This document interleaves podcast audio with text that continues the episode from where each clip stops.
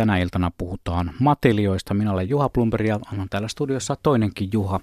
Eli Laaksonen, ole hyvä Kaima ja esittele meidän illan vieraat. Hyvää elokuista iltaa vaan kaikille kuulijoille. Rantakäärme, kyy, kangaskäärme, vaskitsa, sisilisko, hieta sisilisko. Siinä tämän päivän ykköslajit kuusi komeaa suomalaista luonnonvarasta lajia, näin kai voi sanoa. Ja näistä puhutaan siis Matelia-illassa. Meillä on vieraana luontoharrasteeksi. He haluavat itsensä tituleerattavan, mutta mä annan teille toiset tittelit. Lisko Kuningatar, Lisse Tarranen, tervetuloa. Kiitoksia. Ja se Jarmo Latva sitten on Lisko Kuningas, vaikka se Jim Morrisonille joskus on annettu. Niin tämän, tämän illan saat toimia Lisko Kunkkuna. Sopiiko? Selvä, kiitoksia. Tervetuloa kummallekin. Kiitos. Miten teillä on kesä mennyt? Onko mennyt matelioiden parissa? Ainahan ne kesät menee matelioiden parissa, niitä on vaan niin kiva seurailla. Heittäkääs joku tuommoinen pieni kannusten tähän iltaan. Mitä, mitä olette tänä kesänä tai keväänä? Siis joku... Siis kyllä me kaikki Suomen lajit ollaan löydetty ihan helpostikin, mutta se mikä me ollaan nyt havaittu tänä vuonna, ainakin niillä paikoilla, missä me itse liikutaan, niin sisiliskot on kadonnut. En tiedä miten yleistä se on, onko muut tehnyt samanlaisen havainnon. Mulla on muutamia havaintoja ihan lähipäiviltä tuosta Etelä-Savosta, mutta tämä onkin hyvä kuulijoille. Kuulijat voi lähettää meille viestejä ja ilmoittaa myöskin ja saadaan vähän kartalle sitten, että mikä on. Mistä luulet, että tämä teidän havainto johtuu? Siis miksi ne olisi kadonnut? Oliko viime talvi huono? Sitä on niin kuin epäilty, että oli vähän luminen ja oliko liian kylmä sitten. Onko tämä kesä ollut tai al- kevät, niin onko tämä ollut matelijoiden kannalta hyvä? Ei musta matelioilla mitään ongelmaa ollut, että kyitä on ollut ihan tavallinen määrä ja rantakärmeitä on ollut ihan tavallinen määrä. Ei musta siinä mitään ongelmaa. Kyyt tuli näkyviin ihan niin kuin aikaisempan, aikaisempankin vuonna, että tuossa maaliskuun puolivälin kieppeillä, ehkä vähän ennenkin jo, niin oli ensimmäiset kyyt näkyvillä. Joo, noita sisiliskohavaintoja otamme mielellään vastaan. Voi laittaa vaikka radio.suomi.yle.fi osoitteeseen ja voihan meille soittaakin tuossa lasin takana Mirjami vastaa puhelimeen. Ja meillähän siellä ensimmäinen soittaja on jo linjalla, hän on Riitta Kuuhumoisesta. Tervehdys Riitta. No terve.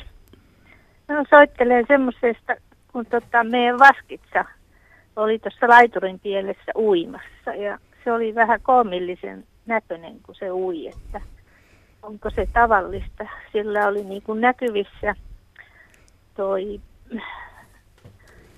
vartalo niin kuin sormikoukku ja sitten olisi niin kuin toisen sormen pää ollut pystyssä. Mutta sitten se oli vaakatas, pysty suoraan tota, järven pohjaa kohden. Eli olisi joku pystyssä liikkunut siinä. Joo, pystyssä liikkui niin. Ja, meni ja tarkkaili meitä siinä laiturin pielessä. Se on ilmeisesti meidän oma vaskitsa, mikä on meidän kompostissa, kun sillä aina sanotaan moi, kun sinne viedään. Ja se välillä näyttäytyy ja välillä ei. Ja meillä oli koiria täällä viikonloppuna ja ajateltiin, että, ne on, että jos se on siitä häiriintynyt ja lähtenyt uimaan. Mutta en mä ole kyllä ennen nähnyt kyllä noin kolmillista uijaa. Joo, kyllähän tuo pikkusen oudolta kuulostaa. Kyllä ne vaskitsat, jonka minä olen nähnyt uivan, niin kyllä ne menee ihan vaakatasossa. Tosin ne menee kyllä todella kovaa vauhtia ja liike on todella nopeata. Että no siinä, mä oon nähnyt tyyn uivan, mutta tota, vaskitsa oli näin, että siitä näkyi niin kuin sormikoukku, kun katseltiin, että sormikoukku ja sitten oli niin kuin toisen sormen pää oli pystyssä. Semmoinen oli veden pinnalla. Ja sitten se oli ihan luoti suoraan alas. Joo, ja vähän... aurinkopaistoja se oli tota vaskitsa, että se oli. Joo, ei se takulla muu voi olla. Kyllä ihmiset vaskitsan tuntee hyvin. Niin. Onko, se te, onko teillä tämmöinen kotivaskitsa, joka, jonka oh, periaatteessa on, nä, on, näkeekö sen niin kuin lähes joka päivä vai miten, kuinka, kuinka läheinen on no kotivaskitsa? Sillä, no kyllä se siellä kompostissa näyttäytyy ja on näin. No nyt oli mies nähnyt sen tuossa saunapolulla. Ja tota, sitten pääteltiin, että ne koirat olisi varmaan sen niin kuin ajanut sinne veteen. Että tota, Mutta on komposti ollut, se on ollut monta vuotta. Ja sillä aina kun avataan kansi, niin sanotaan moi. Ja välillä se on oikein löllö. On, onko nimeä muuten välillä... annettu?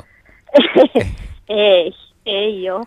No löllö no, se on. Löllö, no se on nimi. Löllö, niin. Mm. Eihän se, ollut... komeen näköinen, mutta se oli kyllä koomillinen. Joo. Eihän se ollut loukannut itteensä vaan mitenkään. Ei.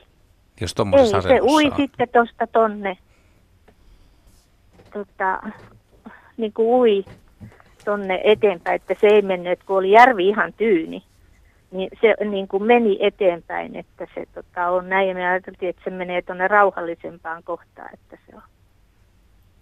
Joka mä sanoisin tähän vaan, semmoinen... että hyvin mielenkiintoinen havainto on. En minä ole tämmöistä nähnyt koskaan, että kyllä nämä mun näkemät vaskitsat on ihan vaakatasoon painanut pitkin pintaa. Että. Joo. Ja se oli niin kuin se olisi lökötellyt siinä tuossa vedessä sillä lailla, mutta se tarkkaili kyllä, että se näki, että se tarkkaili niin kuin meitä siinä laiturilla. Tämä on hyvä mutta havainto. Siihen, mä nyt, siihen osaa kyllä sanoa, että olisi, en osaa sanoa, että olisiko loukkaantunut. Ei se, mutta siis niin. mä väitän, että kovin moni suomalainen ei varmaan ole nähnyt vaskitsaa uimassa, vaikka niin kuin Jarmo sanoi, että se on hyvä uimari. Et, et se, Joo. ei sitä, vai Lisse, mitä sä sanot, että on, onko monta kertaa tullut vastaan uiva vaskitsa? It, itse asiassa mä en ole nähnyt kuin kiemurtelevia vaskitsoja, mutta se uiminen on, sen mä tiedän, paljon paljon nopeampaa kuin se muu liike, koska siltä puuttuu ne poikittaiset vatsasuomut, jotka antaisi pitoa, niin se on tosi kömpelö kulkemaan ja hidas verrattuna esimerkiksi käärmeisiin. Mutta onko tämä uinti, niin perustuuko tämä, jos ihmiset nyt näkee sattumalta uivan vaskitsan, niin liittyykö se johonkin vaellukseen tai että se on vaihtamassa tosissaan paikkaa vai, vai sattuma vai, vai mitkä tekijät johtaa siihen, että vaskitsat menee ne, veteen? Ne, mitä mä oon nähnyt, niin ne on ollut, ollut ihan siitä johtuvia veteenmenoja, että sitä on joku häirinnyt sitä. Se on ollut rannassa ja sitten se Kyllä. on ainoa suunta periaatteessa, mihin... Näin justi. Ja mihin Joo. pääsee nopeasti. Mutta ihan sama juttu, kyllähän meidän sisiliskokin on hyvä uimaan ja jopa hyvä sukeltamaan. Mä oon pitkospuolta nähnyt, kun sisilisko sukeltaa veteen ja se menee saman tien pohjaan. Se on jonkun aikaa siellä ihan hiljaa pohjassa ja sitten lähtee nousemaan ja pää tulee pinnalle sitten. Sieltä katsellaan vähän aikaa, sitten vasta kiivetään heinää pitkin kuiville. Näin me perin muuten opitaan nopeasti uusia juttuja. Täysin uusi tieto mulle. Mä en ole tiennyt tota. Enkä nähnyt. Joo. se sukeltaa sisilisko. Joo, hei sisiliskoihin kun päästiin, niin äsken, ja kiitoksia muuten Riitalle tästä pelin avauksesta puhelimitse. Sisilisko-havaintoja pyydettiin, niin saman tien noita sitten tuli tuolta Luontosuomen lähetysikkunasta muun muassa nimimerkki Olarilainen kirjoittelee, että Itä-Hämeessä kyllä sisiliskoja on paljon, pieniä tämän vuoden poikasiakin. Sitten hän kertoo myös, että on nähty sammakoita sekä rupisia että tavallisia. Vaskitsakin on tänä kesänä nähty. Ja keväällä nähty metsässä tasaisen tummanruskea käärme, voiko kyy esiintyä sellaisenakin muunnoksena? Ennen kuin anna vastausvuoron tähän tummaan käärmeeseen, niin otetaan saman tien Jarin viesti. Hän kertoo, että mökillämme Riihimäellä Hirvijärven rannalla on ollut sisiliskoja tänä vuonna poikkeuksellisen paljon. Olemme nähneet ensimmäisen kerran kymmeneen vuoteen myös rantakäärmeen. Olisiko se voinut tulla pihapiiriin sisiliskojen perässä? Ja kysymys kuuluu, syökö rantakäärme sisiliskoja? Aloitetaanko sillä kysymyksellä? Lissa, Lissa vai siis, Lissa. Käärmeethän on siitä kivoja tyyppejä, että ne syö sitä, mikä on helposti saatavilla. Usein käärmeet tykkää sammakon sukuisista eläimistä, siis rantakäärmeet. Ja sitten toisaalta rannikon ja saariston rantakäärmeet hän sitten taas mielellään kalastaa. Ei mitenkään mahdotonta, ihan, ihan mahdollista. Entäs sitten se kysymys siitä tummasta käärmeestä, kun no, kysyttiin, niin voiko se olla kyyn muunnus? Siis kyy voi olla ihan minkä värinen vaan. No, pikkasen nyt otetaan varovasti, mutta tosi, tosi paljon on värivaihteluita. Välillä kuvio näkyy hyvin, välillä ei näe ollenkaan. Sitten on näitä pigmenttimuutoksia, puuttuu joku pigmentti. Se, mä oon nähnyt ihan porkkanan värisen, siis kirjaimellisesti porkkanan värisen. Oranssin, ihan? Ihan porkkanan värisen wow. oranssin, kyllä. Ne voi olla mustia, ja sitten on tavattu yksi tämmöinen kaikkien aikojen kuningatarkyy, joka on ihan postiauton värinen, sillä ei ole sahalaitaa ollenkaan. Ja se on semmoisia pitkiä raitoja selässä. Ja sitten pää on ihan normaali. Se oli siis ihan käsittämättömän näköinen. Niitä todella on värivaihteluita. Et se, se on runsasta ja rikasta. Ja kyllä, me ollaan nähty tämmöisen kysyjän mainitsema ruskea kyy. Niitä on myös olemassa. Näillä, mitä me löydettiin kaksi kappaletta samalta paikalta, niin molemmilla oli punainen vatsa. Oho. Että se antaa pikkusen niin osviittaa siitä, että kyy ei ole aina se sahalaitainen tasaisen nätin ruskea, vaan siellä on tosiaan laajaa vaihtelua. Täällä on muuten vielä yksi kysymys kyihin liittyen. Pysytään näissä väriasioissa. nimimerkki Juha. Hyvä nimimerkki. Olisin kysynyt muiden, kysymys muiden kyiden ja yleisesti muidenkin albiinoista. Eli onko kaikissa matelioissa olemassa albiinoja? Ainakin kyystä on albiinoja olemassa. Eli Suomestakin on 1930-luvulla löytynyt Riihimäeltä kyypoikue kuusi, kuusi poikasta, ja ne oli albiinoja kaikki. Eli siellä jollakin näkyi se kuvio heikkona, mutta oli myös täysin albiinoja joukossa. Tämä albinismihän se on hyvin vakava kehityshäiriö että siihen usein liittyy muunkinlaisia ongelmia. Eli muun muassa Ruotsissa löydettiin albiino kyypoika, niin sillä oli kaksi päätä. Eli kyseessä on todella vakava kehityshäiriö. Niitä löytyy kyllä aina ajoittain. Kymmenkunta vuotta sitten muun muassa löytyi nauvosta yksi valkoinen kyy. Toi olisi kyllä heinäkuussa ollut kova uutisjuttu. Kaksipäinen kyy valkoinen kyy. ja valkoinen vielä. Valitettavasti ei ollut Suomessa. Tai en tiedä, onko se valitettavaa, mutta... Mutta miksi, miksei sitten tuota, sisiliskolla tai vaskitsallakin, ne on vain niin harvinaisia tai varmaan karsiutuu tosi nopeasti – jos, jos ylipäätään edes sitten elää, elää, elää montaa päivää. Joo, siis tämmöinen kaikki, mikä poikkeaa selkeästi luonnossa, niin se syödään pois hyvin nopeasti. Hmm. Siinä on matelioilla vielä se, että kun niiden pitäisi kerätä sitä auringon lämpöä, se on hirmuisen hankala, jos on albino. Ei kestä sitä aurinkoa ja sitten on valkoinen, se ei samalla tavalla kerää sitä lämpöä. Niin tulee jo se paine siitä, että ne on heikkoja. Ja niiden niin kuin, tavallaan se ruoanottokausi ja muut on kaikki lyhyempiä. Sitten tulee tämä, että viholliset löytää sen, että se on kyllä huono kohtelu. Ja sitten jos on vielä perinnöllistä heikkoutta, niin ei hyvältä näytä. Tämäpä selvä. Meille on tullut ihan älyttömästi noita sisiliskoihin liittyviä havaintoja. Se oli, se oli hyvä aloitus Se oli todella hyvä aloitus. Mutta nyt otetaan, otetaan Sari mukaan puhelimitse lähetykseen. Sari on Vantaalta ja rantakärmeasiaa. Moi Sari. No moikka. Eli siis asun paikassa, missä on rantakäärmeet, kyyt ja vaskitsat, ihan joka päiväisiä juttuja. Ja nyt haluaisin kysyä sellaista juttua, että, että nyt jo opiskelin, että ky- rantakäärmät kesiyntyy aika helpostikin. Mulla on ruusupuskassa tällä hetkellä asuu rantakäärme. Viime kesänä oli mun terassilla. Niin ensimmäinen kysymys, hyppääkö käärme? Ei ole koskaan tullut kyllä vastaan hyppäävää käärme. Voi sillä tavalla sanoa, että jos käärme on esimerkiksi kiivennyt puuhun, mikä on ihan mahdollista. Niin kun se tulee sieltä alas, se usein pudottautuu. Ja samalla tavalla, jos on joku tämmöinen korkea kallio tai, tai joku notkelma, niin kyllä rantakärme saattaa pudottautua sinne, mutta ehkä se nyt ei ole ihan hyppäämistä. Esimerkiksi joo, veteen pudottautuu siis, joo, mielellään. Mutta siis oli kysymys semmoinen, että, että niin kun käärme oli terassilla ja tulin ulos ovesta ja se näytti, kun se käärme olisi lentänyt siitä alas ylhäältä alaspäin. Joo. Joo, niin päin se tosiaan mm. saattaa näyttää siltä, kun se hyppää. Se, kun se menee vauhdilla tuommoisen kielekkeen yli, niin se saattaa mennä pitkällekin siitä, että kyllä se sillä, sillä tavalla on hyvin mahdollista. Okei, okay, joo. Ja no joo, sitten noin kyyt.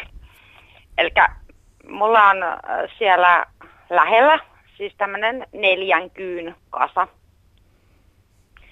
Kasa ja olen miettinyt aina, että naaras lähtee karkuun, kun menen kuvaamaan niitä. Mutta ilmeisesti se onkin, joka naaras jää sinne.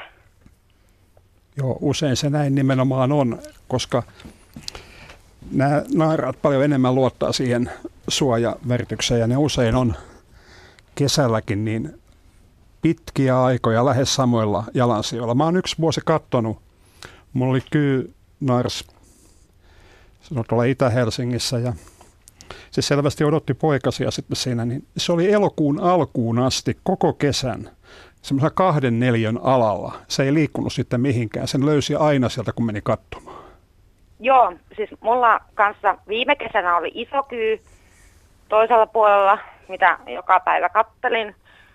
Ja nyt on tosissaan ollut neljä kyytä. Miksi niitä on neljä? Kyythän on tämmöisiä individualisteja. Jokainen hoitaa omat asiansa, siis sanotaan parittelukauden ulkopuolella. Jos siellä on kivasti ruokaa, kivasti suojaa, kivasti lämpöä, niin mikä ettei. Silloinhan sinne mahtuu. Mutta siitä vielä siitä kyystä, että joka lähti pakoon tai joka jäi siihen, niin useinhan tytöt on rusehtavia, usein pojat on harmahtavia. Mutta sitten tytön tietysti tuntee aika hyvin siitä, jos tarkkaan pääsee katsomaan, että silloin lantio, täytyyhän naisilla lantio olla. Eli silloin ihan lyhyt häntä. Poilla se häntä kapenee hitaasti ja on pitkä. Että katso seuraavan kerran, miltä se näyttää. Ei, leveä, leveä häntä oli kyllä joo. Nyt tiedän jo. Tota, niin, ö, miksi ö, kyy on niin paljon pelokkaampi kuin rantakarme? Siis arempi poistuu, pakenee paikalta vai? Vai millä lailla Joo, arempi? siis rantakärme antaa kuvata ihan rauhassa, ei ole mitään hätää ja kyyt lähtee pois. Kyllä se tuolla luonnossa tahtoo olla usein justiin päinvastoin. Eli kyy on se, joka antaa kuvata hyvinkin läheltä itseään. Sen sijaan trantis, kun sillä on hyvä näkö, niin se pakenee ihmistä jo melko pitkältä matkalta. Että kannattaa kun liikkuu ja semmoisella paikalla, missä rantakärmeitä on, niin kannattaa katsella sinne etumaastoon jo, koska se 50 metriä, niin sen lähemmässä ei oikeastaan luonnossa päästä. Se katoaa jo siinä vaiheessa kiven alle. Mutta sitten taas on se, että Trantis on semmoinen just niin kuin tässä on, tuli jossakin vaiheessa puhetta, että se on utelias ja se oppii luottaa ihmiseen. Että jos ei mitään tapahdu, niin se tavallaan kesyyntyy. Ja silloin sitä pääsee hyvinkin lähelle. Ei silloin mitään syytä enää silloin väistää ihmistä.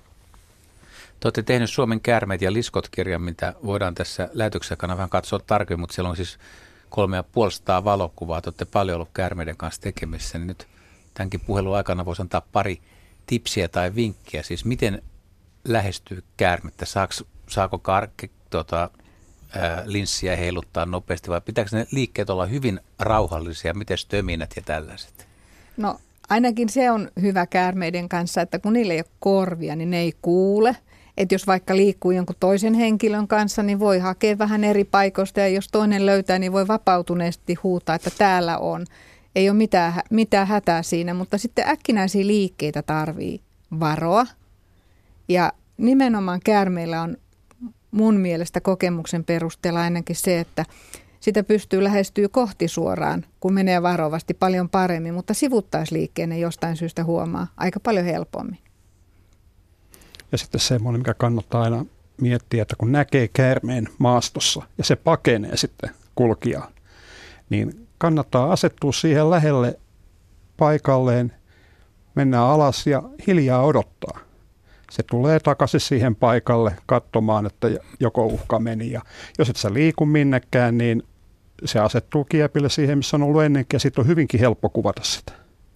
Ja sitten erikoisesti sanotaan syksyllä, kun ne menee talviteloilleen ja myöskin keväällä, kun ne herää, niin sitten kannattaa kyllä katsoa, että mihin astuu, koska kun vahtii yhtä käärmettä, niin yhtäkkiä voi ollakin takana toinen käärme, jota ei huomannut, että tarkkaavaisuutta. Hyviä vinkkejä kaikille käärmekuvauksista kiinnostuneille. Onko siinä mitään vaaraa, kun mennään kyitä tai rantakäärmeitä kuvaamaan? Oletteko tienneet tapauksista, missä kyy on sitten loppujen lopuksi pillastunut siihen kuvaan ja nyt lähe ja on kopsauttanut vaikka siihen objektiiviin, jos ei ihan kuvaajaan saakka? Kyllähän näin takulla käy. Mutta aina pitää lähteä siitä, että kyy on myrkyllinen. Siihen kannattaa suhtautua tietyllä kunnioituksella. Ei ole mitään syytä mennä. Se ei kenenkään kunniaa kasvata tai menee siihen syötäväksi kyyn eteen. Että kannattaa pitää semmoinen kohtuullinen etäisyys, vähintään se puoli metriä siinä, että ei mennä sitten sen lähemmäs. Ja hei, sitten vielä sellainen vinkki, että varsinkin jos kuvaa järjestelmäkameralla, niin kun pysyy itse vähän kauempana, niin ensinnäkin se käärme ei pelästy, sitten se ei häirinny, mutta ne kuvat on parempia, koska syväterävyys paranee silloin. Ja rajaa sen kuvan sitten vasta koneella. Kannattaa ehdottomasti tehdä niin. Ja toinen asia on se, että kun se käärme on yhtäkkiä kerällä, yhtäkkiä se on pitkin pituuttaan, niin jos on ihan lähellä, niin sitten sulla on vain käärmeen kappaleita siinä kuvaruudussa. Tai pelkkä käärmeen pää nimimerkillä kokemusta on siitäkin. Hei, näitä sisiliskohavaintoja on tosiaan tullut ympäri Suomea, eiköhän nämä nyt ala riittää, onhan, onhan näitä sisiliskoja edelleenkin Keski-Suomen Konginkankaalta, Itä-Tuusulasta, Rautavaaralta, Pusulasta, Lieksasta, Orivedeltä, Hämeenkyröstä tulee kuittauksia, että on oikein mainiosti näkynyt. Mutta sitten aina pitää olla joukossa yksi, jolle ei ole onni käynyt sisiliskojen suhteen niin hyvin. Mirja laittaa Pirkanmaalta viestin, että en ole tänä kesänä nähnyt yhtään sisiliskoa täällä Ylöjärven Lakialassa. Mm, kyy, musta kyy, nuuri musta kyy on havaittu. Ehkä se on sitten ollut syynä siinä sisiliskokatoon. Mene tiedä. Täällä muuten Kari kysyy, hän on jäänyt vaivaan tässä, kun Jarmo aluksi sanoi, että sisilisko on hyvä sukeltamaan, niin miten se vaskitsa, kun sitä kehuttiin uimamaisteriksi, niin miten siltä tuo vedenalainen elämä onnistuu? Onko... Mä, en, mä en tiedä, mutta en mä näkisi mitään estettä. Miksi ei? Kyllä Lisko osaa uida ja pystyy henkeään pidättelemään, että ei, en mä näkisi mitään estettä, miksi ei. Entäs vielä sekä Vaskitsan että Sisiliskon uintihommiin, niin onko mitään tietoa veden lämpötilahommista, että kuinka, tietysti kylmä vesi on niillekin varmaan aika, aika ilkeä, mutta onko siinä joku raja tai semmoinen, mitä luulisit, että – ei mielellään ainakaan. En mä usko, että kukaan on tämmöistä pystynyt tutkimaan, koska kyllähän se lisko menee veteen vaan silloin, kun se kokee, että hän on uhattuna. Eli silloin ei paljon veden lämpötila meinaa se mitään siinä. Mutta tästä mennään varmaan aasinsilloin kyllä siihen, että siis kun otetaan vähän niin kuin sammakoita mukaan ehkä, että, että kyllähän levittäytyminen, eikö, eikö, eikö sisiliskot voi, levittäytyykö ne vaan maata pitkin, että esimerkiksi miten saaret on saanut sisiliskonsa? onko ne mennyt vapaaehtoisesti tai onko ne joutunut veteen, onko ne, onko ne miten, miten ne on? Heitit pahan. Välillä tulee. Ei ne varmaan talvella jäitä pitkin menneet. Tosin kyllä se kun lumella menee, ettei mm. siinä ole mitään. Mutta ei todellakaan pitkiä matkoja. Mm. Ja... Mä ajattelin, kun sammakot varmaan kellua, niin tämä voi olla pareita ja toinen voi olla toisen selässä hyvänä säkänä keväällä, kun ne lähtee, niin siis saattaa olla pienestäkin kiinni, että joku, joku ulkoluoto saa – saa uuden konnan tai sammakon, mutta miten vaikka sisiliskon? Niin? Ja mulle on ainakin kerrottu niin, että joku on nähnyt ihan siis selvästi aavalla selällä sammakon uivan. Joo. Eli ne varmaan siirtyy todella sille päin, mutta aika vaikea. Ja käärmeet olisi... myös. Kyllä. Mutta mut, mut sisilisko kyllä. ja vaskitsa.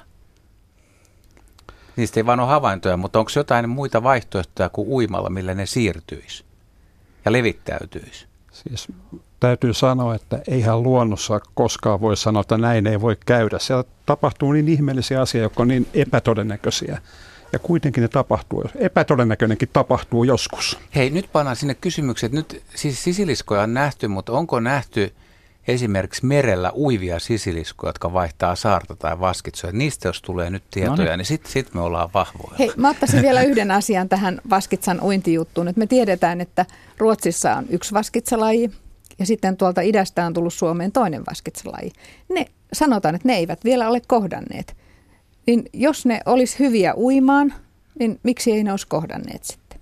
Nyt sä haluat ajaa takaa, että olisi Ahvenanmaan yli tullut niin, sitten ja kohdanneet. Niin, kyllä. Niin, kyllä. Ja Ahvenanmaa ei ole kumpiakaan. Ahvenanmaa ei ole. Ei ole vaskitsa.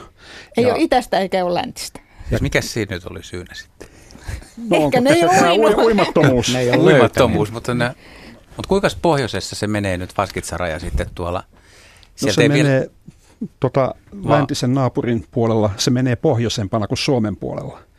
Ja nyt kun ilmasto lämpenee, niin koko ajan siirtyy enemmän ja enemmän pohjoiseen päin. Kyllä ne jossain vaiheessa kohtaa siellä. Siis, siis Torniossa? Siellä. Että sieltä tulee. Mm. Mutta mut Suomen raja, niin onko se Vaasa-Kokkola? Missä se, se on siellä kieppeillä.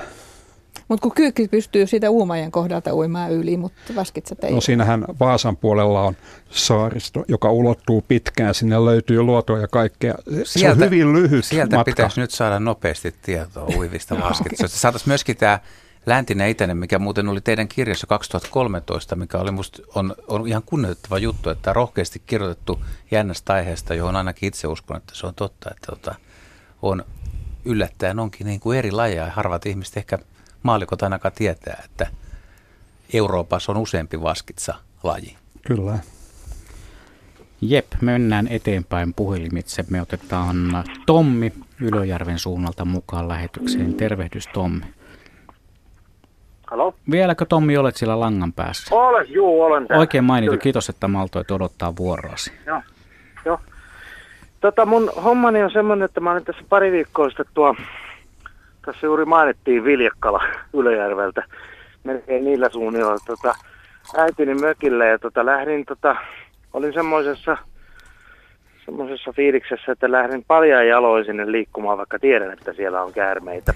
Niin, tota, menin koiran kanssa vähän sinne pistille ja tota, kävelin tietä, mutta kun siihen ajettiin jotain hirveätä kiveä tässä taannoin, niin, tota, niin rupesi pisteleen, niin menin sinne reunaan kävelee ja tämä oli kymmenen jälkeen illalla, että oli jo vähän hämärää silleen, että en tiedä mikä se oli, mutta tota, mulla oli jalat silleen vähän levällään ja tota siellä välissä astuin jompaan kumpaan päähän sitä olentoa.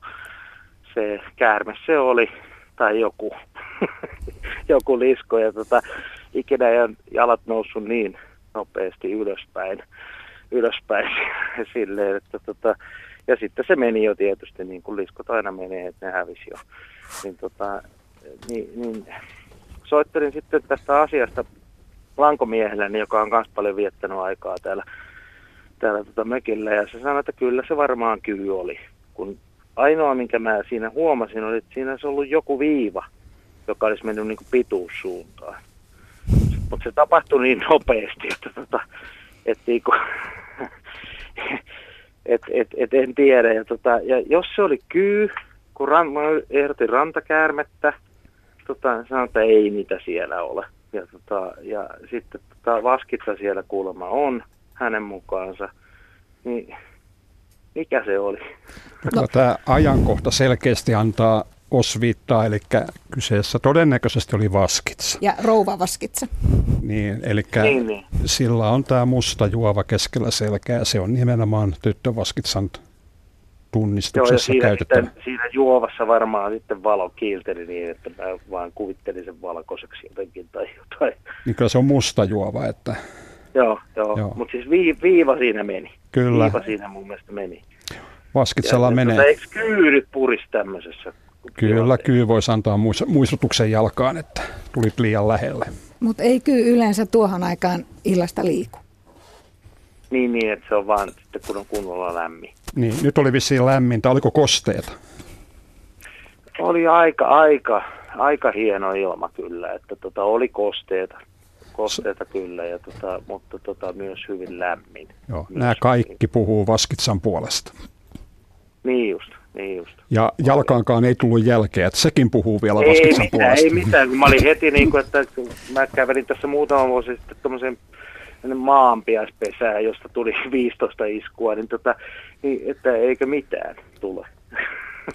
ei mitään tullut, ei ollut mitään jälkeä, ei mitään oireita. Joo, kyllä mä väittäisin, että vaskitsa oli kyseessä. Joo, okei, okay, selvä. No tämä on sitten, te olette samaa mieltä kuin lankomieskin, että siellä on vaskitsa. Jos... Kyllä, kyllä, on kyllä. takulla. Ja hyvä havainto. No niin. Hieno, hieno Joo asia on loppuun käsitelty tältä erää tämä juttu. Kysymyksiä on tullut tosi paljon ja näitä, näitä sisiliskohavaintoja. Joku muuten kertoi tuossa äsken, että on Inarin Rahajärven rannassa nähty ihan tuossa pari päivää sitten sisilisko. Se on hyvin mahdollista. Sisilisko on maapallon pohjoisin matelialaji. Se on, mitään muuta ei löydy yhtä pohjoisesta. Suomessahan se on ihan tonne ylös tappiin asti, niin löytyy sisiliskoa kyllä. Selvä, että ei kannata lähteä nyt metsästämään sitten kuuntelijoiden taholta. Kuka on nähnyt pohjoisimpana? Että se, se tulisi varmaan sitten sieltä ihan. Yritetään saada nyt tämä Ruotsiin uinti selväksi tämän lähetyksen aikana. Jos joku on, joku on nähnyt vaikka, vaikka puupökkelön päällä ajelehtivan vaskitsan tai sisiliskon, niin mielellään ottaisimme sitä havainnon ja mielellään myös valokuvan. Vai mitä? 020317600 on Radio Suomen tuttu ja turvallinen studion puhelinnumero. Mirjami tuossa lasin takana vastaa puhelimeen ja me otamme sitten lähetykseen aina näitä mielenkiintoisimpia vaihtoehtoja. Kangaskäärmeestä muuten kysyy joku Kimmo, että onko tämä Suomessa harvinainen kangaskäärme jossakin yleinen? Eli missä sitä yleensä esiintyy? Tätä tarkoittaa Kimmo. Siis nyt halutaan ilmeisesti, että onko se maailmanlaajuisesti missään yleinen? Todennäköisesti, mutta myös sitten, onko se Suomessa jossain? Saatan että se on levinnyt ihan täältä Ahvenanmaan pohjoisin esiintymä, mitä on. Mutta se on levinnyt ihan tuonne Italian eteläpäähän asti lajina. Mutta se on kuitenkin, vaikka se on yleinen, se on harvalukuinen. Eli siellä ei ole mitään semmoisia tihentymiä olemassa. Että onko se ihan varma, että sitä on vaan Ahvenanmaalla Suomessa? Onko yhtään mantereen puolella olevaa havaintoa? Vinkkiä on tullut, että voisi olla, mutta ei ainakaan mitään semmoista dokumentoitua havaintoa, ei ole. Olen nimittäin itse kerran törmännyt tilanteeseen Helsingissä erään metsälammen äärellä ihan alueella, johon nyt kaupunki alkaa rakentaa. Siellä on se vanhoja huviloita muun muassa. Moni tietää paikan, mistä on kysymys, mutta ne, jotka eivät ole helsinkiläisiä, eivät välttämättä. Siellä tuli kerran ihminen ihan vakuuttuneena kertomaan mulle, että hän näki kangaskäärmeen. Ja yritin mennä sitä sitten etsimään, mutta luonnollisesti sitä ei sieltä löytynyt. Ei löytynyt minkäänlaista käärmeä. Tota, Jarmo voisi kertoa tästä hauskan anekdootin tästä kangaskäärmeen löytymisestä. Niin, mä en tiedä, onko se anekdootti. Kyllä tämä löytäjä oli ihan tosissaan. Eli mä olin Ahvenanmaalla. Menin Föglöön lautalla sitten sieltä pääsaarelle ja siellä oli mieshenkilö, joka oli hyvin vakuuttunut, että hän on nähnyt paraisilla, eli mantereen puolella kangaskäärmeen. Ja että hänellä on kuvakin siitä, että tämä on aivan päivänselvä asia, että täällä on siniset silmät. Että kyllä sen täytyy olla kangaskäärme. No sitten hän näytti sen kuvan ja kyllä se nyt oli rantakärmeen kuva. Ja se sinisilmäisyys vaan johtui sitten siitä, että nahanluonti alkoi lähestymään ja kaikilla materiaalilla käärmeillä – silmät tulee siniseksi ennen tätä nahanluontia. Että täytyy tuottaa pettymys. Oli kuitenkin vakuuttava havainto hänen mm-hmm. mielestään, että tämä on päivän selvä. Oli ja ei kuitenkaan ollut. Mm. Jollain rantakärmillä selkäkuviotkin saattaa vähän viitata siihen suuntaan, mutta ennen kuin dokumentoidaan pitävästi, niin antaa palla. Mutta heitetään toinen, en tiedä haluatteko vastata, mutta ihmiset tykkää kyllä luvuista – mitä Suomen kangaskäärmen määristä tiedetään? Pystyykö, mä tiedän, että te, olette, te ette halua mielellään spekuloida, että, että arvotella, jos te, te, te, te tiedä. Mutta jos pitäisi sanoa jotain, että kuinka, onko mitään yksilö lukumäärää kangaskäärmet, kuinka paljon niitä voisi olla Manner-Ahvenanmaalla? Mä väittäisin, että tuhansia ja se luku siinä tuhannen edessä on melko pieni. Ykkönen, kakkonen, sitä luokkaa.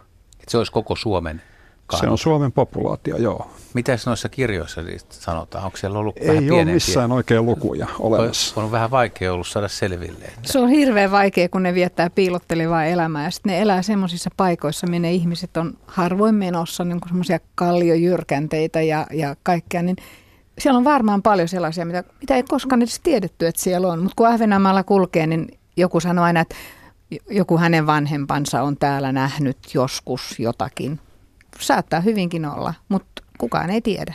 Et se vaatisi aika suuren mies- ja naistyövoiman joukon, jotka lähtisivät yhtä aikaa sopivaan aikaan. Ehkä ei. kesäkuussa, niin kuin, ei, mutta että voisi löytyä enemmän kuin tiedetään. Kun tässä on niin kuin sellainen juttu, että kun ne viettää piilottelevaa elämää, ne on esillä vain aamulla hetken aikaa, jos on lämmin päivä. Sitten ne on taas illalla vähän aikaa lopunpäivän ne on kaiken kasvillisuuden alla. Ei niitä musta mitenkään pysty. Ja sitten kun ne liikkuu, siis me ollaan seurattu yhtä kä- niin kuin kangaskärmettä, joka liikkuu, niin on se nyt menossa toista kilometriä meni iloissa. Niin sitten jos se löydetään sieltä uudestaan, niin mihin se kuuluu sitten? No, mutta jos sä vastaat nyt noin, niin me ei koskaan saada tietää, paljon ei saada. on Näin mä luulen, että se jää arvotukseksi. Mitäs me Plumberi tähän nyt sitten tehdään? Mm. Tiet, Pitäisikö haastaa joku porukka? Ei, se vaatii kyllä ammattitaitoa. Olen päässyt näiden ammattilaisten kanssa käymään siellä. Ei, ei, ei, mä, on vaikea kuvitella, että menee noin vaan Ahvenanmaalle ja löytää siitä kangaskäärmeen. Kyllä se, kyllä se on aika, se on pienen lottovoitto heti. Niin. Jos se ei tiedä. Jos kello on ajassa, niin tietää kyllä, koska se tulee näkyviin sieltä. Niin, jos tietää, mistä niin, se vi- tulee. Viittasin täällä siihen, me oltiin Juhan kanssa Ahvenanmaalla ja oltiin käyty edellisenä päivänä katsomassa siellä kellon kanssa, että koska ne tulee näkyviin. Ja oli samanlainen sää, niin aika hyvin tiesi, että kun ne tuli eilen tähän aikaan, ne tulee tänään tähän aikaan. Ja sieltähän ne tuli sinne. Se oli hyvin treenattu kuvio. Tuota. Se on vaikut, vaikuttava kokemus varmaan Kyllä. sinullekin, joka et ole ihan kuitenkaan tottumaton luonnossa liikkeen. Joo, jo, joskus sutkin voi yllättää. No näköjään. kyllä, monta kertaa. Se oli kyllä kiitos vieläkin siitä. Se oli hieno, hieno kokemus kesäkuussa, kun oltiin, oltiin Ahvenanmaalla. Mistä meillä on vielä puhuttu yhtään nyt sitten? Rantakäärme, kangaskäärme, kyy, sisilisko, hieta sisiliskosta. Ei ole vielä kysytykkä, mutta pitääkö, pitää varmaan vähän avata kyllä kansalle, että meillä on, meillä on tämmöinenkin laji, jota, joka on siis todella monille täysin tuntematon. Hieta sisilisko. Mitä haluatte sanoa siitä? Se on oikeasti varmaan niin kuin upein näistä matelioista koiras keväällä. Se hohtaa vihreitä, se on tosi hienon näköinen, kuviot on selkeät, upea, hieno.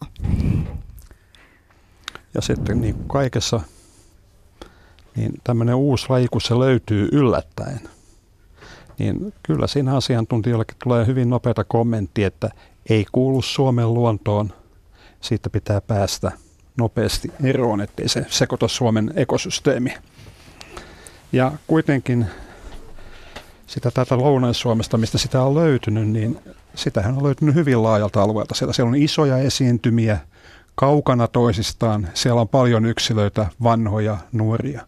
Eli jos sen on joku tänne tuonut, niin siitä on kyllä se todella pitkä aika. Eli niitä on paljon, niitä yksilöitä. Että tämä hävittämisvimma, niin kannattaisi ainakin vähäksi aikaa unohtaa ja katsoa ensin, että mistä on kyse ja toimia sen jälkeen. Jos voidaan yleensä toimia edes. Mitä voidaan tehdä? Ei mitään. Ja sen ympäristö siis on tuommoinen hiekkakuoppa, hiekka, hiekkainen alue. Kyllä, nimenomaan. Se, on... se vähän kostee. Tai metsäinen hiekkakangas käy hyvin kanssa. Joo, meillä on sitten seuraava soittaja langan päässä. Hän on Jussi Tammelasta ja tota, otetaan hänet mukaan lähetykseen juuri nyt, kun kello on 18 minuuttia vaille 19. Ole hyvä Jussi. Jussi Tammelasta, tota noin, niin mökki on täällä Tammelassa ja muutaman kerran tuossa kesän aikana nähnyt rantakäärmeen. Ja aika pitkä kaveri, oli varmaan 80 senttinen ja tuolta netin kuvista katteli ja varmisti, että rantakäärme kaveri oli millä semmoinen saalistaa, kun eihän siellä myrkkyhampaita ole.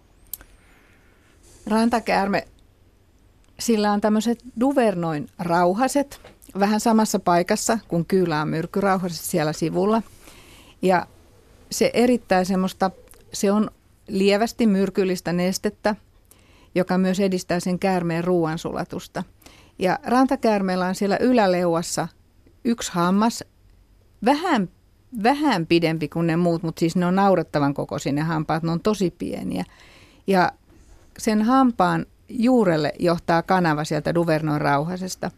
Eli kun rantakäärme ottaa jonkun saaliin kiinni, niin se yrittää sillä vähän isommalla hampaallaan saada reikää sen saaliin ihoon. Ja sitten se myrkyllinen neste valuu sieltä Duvernoin rauhasesta sen saalin verenkiertoon ja lamaa sen. Samalla se sitten jo niin kuin valmistaa sitä tavallaan niin kuin sitä sulatusprosessia. Ja sen takia käärme aina yrittää saada semmoisen otteen siitä saalistaan, että se pystyisi käyttämään sitä reijityskonettaan siellä. Se on syvällä suussa ja suu on pieni. Et esimerkiksi jos se ottaa rupikonnan kiinni, niin se aina tarraa sinne takajalkaan, joka mahtuisi just sen suuhun niin, että se saisi siihen reijän. Sama on kalan kanssa. Eli se syö sen sitten elävältä, mutta se niin kuin periaatteessa lamaa sen, koska silloin se on paljon helpompi syödä. Tainuttaa, mutta on niin kuin lievempi myrkky, mitä kyllä. Joo, ja täytyy sanoa, että ihmisille ei mitään vaaraa, ihmisille ei mitään vaaraa. Vielä kerran, ihmisille ei mitään vaaraa. Joo, Ettei tule semmoista väärinkäsitystä, että niitäkin ruvetaan pelkäämään sen takia.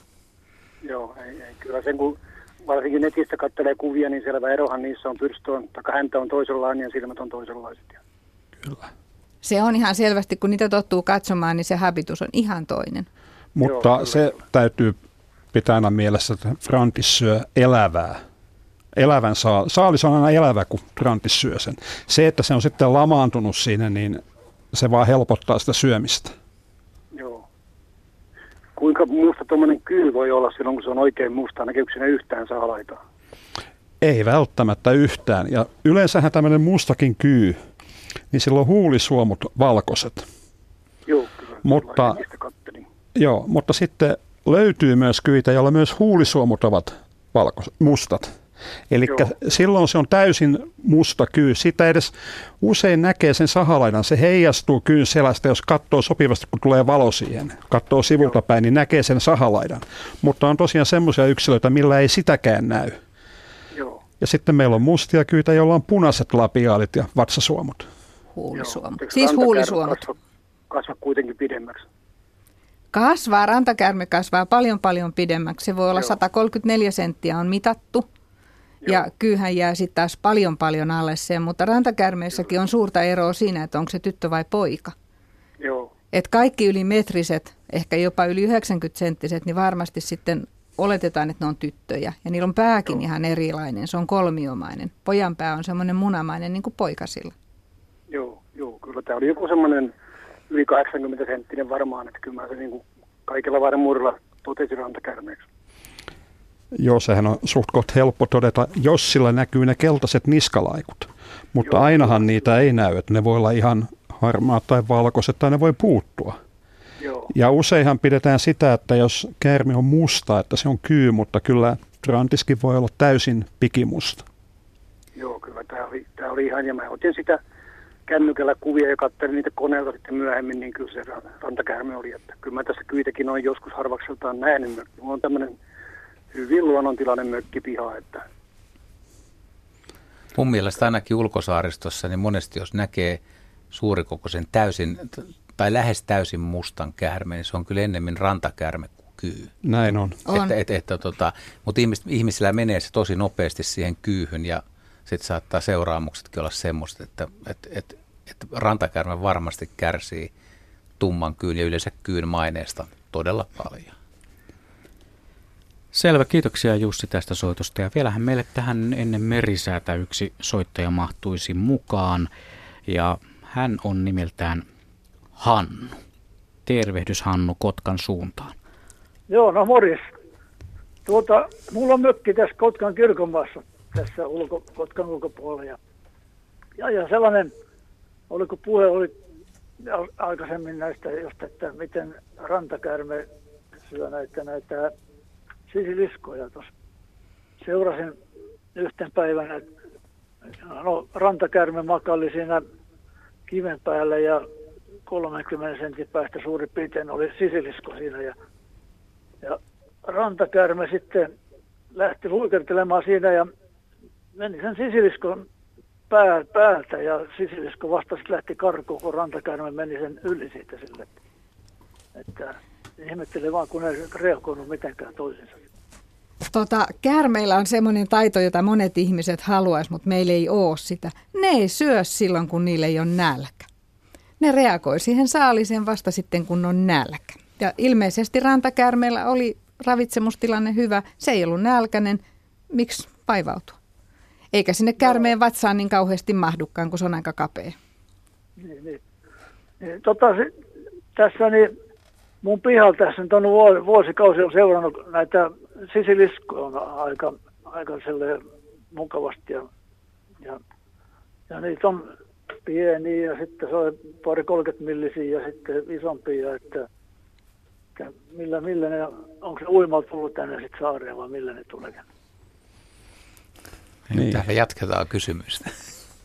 Tässä tuli sama kysymys, minkä Juha tuossa aikaisemmin ja kyllä me pohdittiin sitä täällä vähän, että mistä ne on voinut tulla ja ei löydetty tämmöistä yksilitteistä vastausta siihen, että ovatko uineet vai tulleet jonkun puulautan mukana. Niin, Sulla ei ole kuitenkaan itselläsi mitään havaintoa koskaan uivasta sisiliskosta tai veneessä kulkeneesta sisiliskosta. Sekinhän on kuitenkin niin, mahdollista. Veneen mukana voisi tulla aika helposti. Mm. Esimerkiksi puuvene, mikä on rannassa, niin miksipä vai? Mitäs Lisse sanoo tähän? Siis mä oikeastaan heittäisin tämän nyt käärmeiden puolelle, että meidän tuttavat oli melomassa isolla, isolla selällä. Ja siellä ui kyy. Ja se ihan väkisin halusi siihen kanoottiin. Ja se olikin aika työläs temppu, kun se halusi ja halusi ja melojat ei halunnut. Ja se ei ollut ollenkaan hyökkäämässä melojen kimppuun, vaan se oli uimassa ja se näki tämmöisen ihanan lauta, jolla olisi voinut kiivetä lepäämään. Että kyllä se ihan yhtä hyvin voi päästä sisiliskollakin. Ottaa kyydin jostain jonnekin, vahingossa tai tahalteen. On soutuveneessä, niin soutuvene mä... lähtee johonkin. Niin. Mä ajattelin, että rannassa on puinen soutuvene ja sitten siinä on sisiliskon saalistusmaastot. Se on siinä veneen kyljessä jotenkin kiinni ja sitten joku lähtee eikä huomaa sitä ja sisilisko Näin on voi yksinkertaisesti aivan matkassa. hyvin käydä, mutta kyy, kyystä kun puhuttiin nyt tässä yhteydessä, niin kyyhän on hyvä uimaa. Sitä tuommoinen 10 kilsan selkä ei ole ykä, yhtään mikään ongelma, että kyllä se, se taittaa pitkiäkin matkoja uimalla. Miten sinne kelluu sitten? Jos, jos voimat loppuu, niin Kyllä, kyy kelluu, kyllä, kyy kelluu ihan. Mm. Kyyn on eli, eli, eli ne, ne ei niin vaan todellakaan hukussi. Ei, ne ei, ne ei uppoa sinne. Luontosuomen Matelia-ilta jatkaa tästä käärmeitä ja liskoja tänä iltana siis. Aiheena Lisse Tarnanen ja Jarmo Latmo meillä asiantuntijoina ja eipä tässä kauan ennen uutisia ole aikaa. Otetaan tässä vaikka Tarun lähettämä. Hänellä nyt vähän epäselväksi, kun sanottiin, että käärmeet eivät kuule, mutta kumminkin sisiliskolla monissa valokuvissa on semmoinen korva-aukko, niin miten nämä liskot Puhuttiinko siitä sisilisko ja vaskitsa, kuulevatko ne? Kuulevat aivan hyvin ja vaskitsallahan on siitä jännä juttu, että tämä laji, mikä on täällä meillä Suomessa, tämä itäinen laji, niin sillä on joko yksi korva, kaksi korvaa tai ei yhtään korvaa. Ja ne korvat on semmoisia ihan pieniä, niin kuin neulanpään kokoisia, jotka on siellä niin kuin tavallaan suun jatkeena. Seuraa niitä suomun muotoja, niin se löytää, kun oppii katsomaan niitä, mutta kyllä ne kuulee. Eli kun te olette kuvaamassa liskoja, niin te ette sitten huutele toisille, että täältä löytyy. Mikä on viestintäkeino? Kyllä sinä puhua voi. Ei ne, ei ne sä, säntää pakoon, kun ne ihmisen äänen kuulee. Mutta onko siinä mitään, oletteko huomannut ollenkaan, tai, tai vähän leikkimieltä tietysti, mutta voisiko olla joku matala ääni tai semmoinen rauhallinen ääni tai sellainen? No vai, yleensähän vai? aina pitäisi lähestyä hyvin rauhallisesti. Näitä kaikki niin. äkkinäiset äänet ja liikkeet ei ole koskaan hyväksi. No, no vielä se kuulo, siis kuin, kuin, kuinka hyvin tuommoinen sisilisko voi ehkä kuulee, että voiko sitä verrata mihinkään, että ei, ei ole ehkä tutkittu tai tarkkaa tietoa, mutta siis. Vaikea, mut, mut, vaikea mitata, se ei anna mitään, että niin. kuuli signaali. mutta se on aika jännä, että, siis, että nämä kuulee ja käärmeet ei kuule. Mutta onhan niillä hirveän paljon muitakin rakenteellisia eroja, tosi paljon. Kuten jalat. no onhan, lisko, jalat on liskokin olemassa, että ei se aina, mutta silmäluomet, käärmeellä on aina, se, se syntyy, elää ja kuolee silmät auki, sillä jos silmäluomioita se voisi sulkea, liskolla on. Sitten käärmeen suu on tosi joustava, se aukeaa 180 asteeseen, ne voi syödä suuria saaliita. Sisiliskon suu on paljon suppeempi, se joutuu syömään koko ajan pieniä saaliita – Käärmeellä on ne vatsasuomut, joiden avulla se pystyy kiipeä puuhun ja etenee. Liskoilla ei näitä ole, että on siinä. Nyt me, tämä studiojoukkue pistää suut suppuun, on nimittäin uutisten aika. Kello, kello tulee 19 uutiset ja sen jälkeen vähän urheiluasiaa ja sitten palataan taas matelioiden ihmeelliseen maailmaan. Yle. Radio Suomi.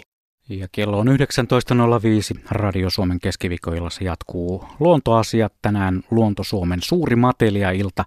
Ja sieltähän itse studion kuningas saapuu myös lähetysyksikköön sisälle. Hän kävi jossakin tuolla katselemassa. Olisiko Yleisradion seinällä jossakin pieni lisko? Sehän on nimittäin niin, tarina kertoo, tai ei se mikään tarina ole, vaan ihan todellisuutta, että täältä on kerran löytynyt pieni lisko täältä Kekko se taisi Kekko. Kekko taisi olla joskus olla jossain, joo. Ja se on edelleenkin erään yleläisen herpetologin terraariossa elää ihan voi hyvin.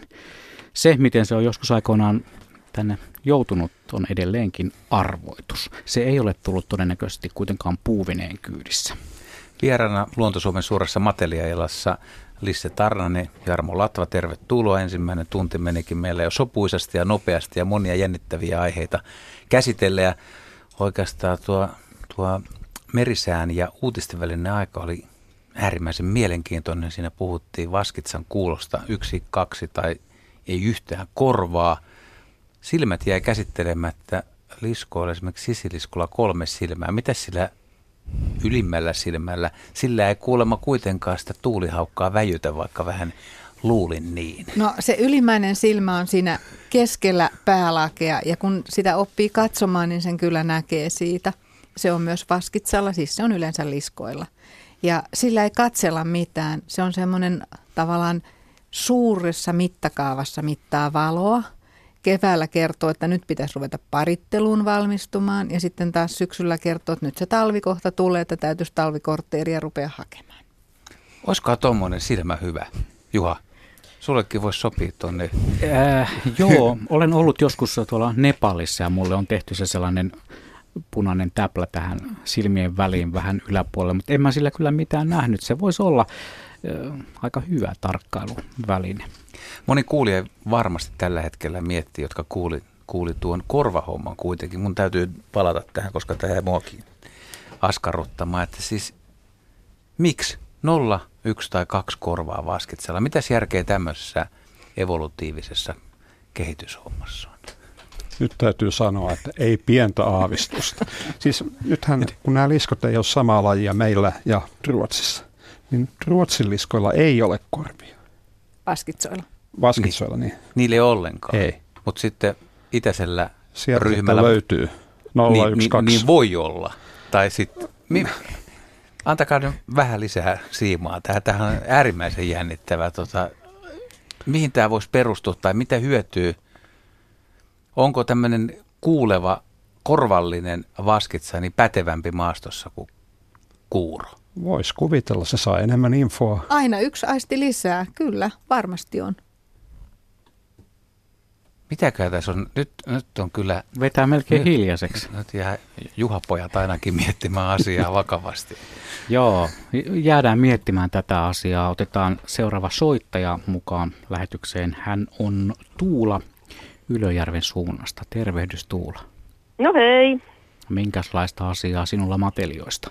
Ihan noista kyyn aisteista vielä sen verran, että ö, päästään aikamoisen sihinän siis hir- hirmuisen kovan sihinän varoitusäänen, kun sitä lähestyy.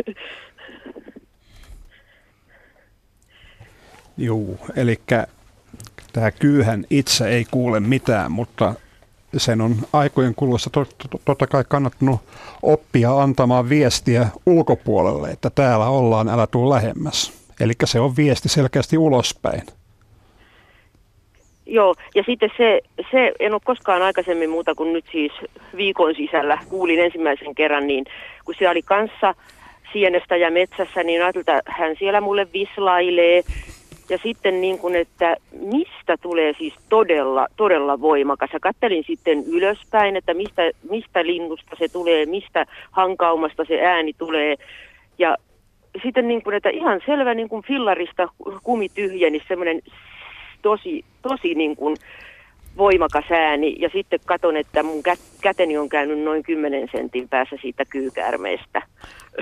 Se varmaan ajatteli, että sihisen vähän lujempaa, kun ei tuo kuule.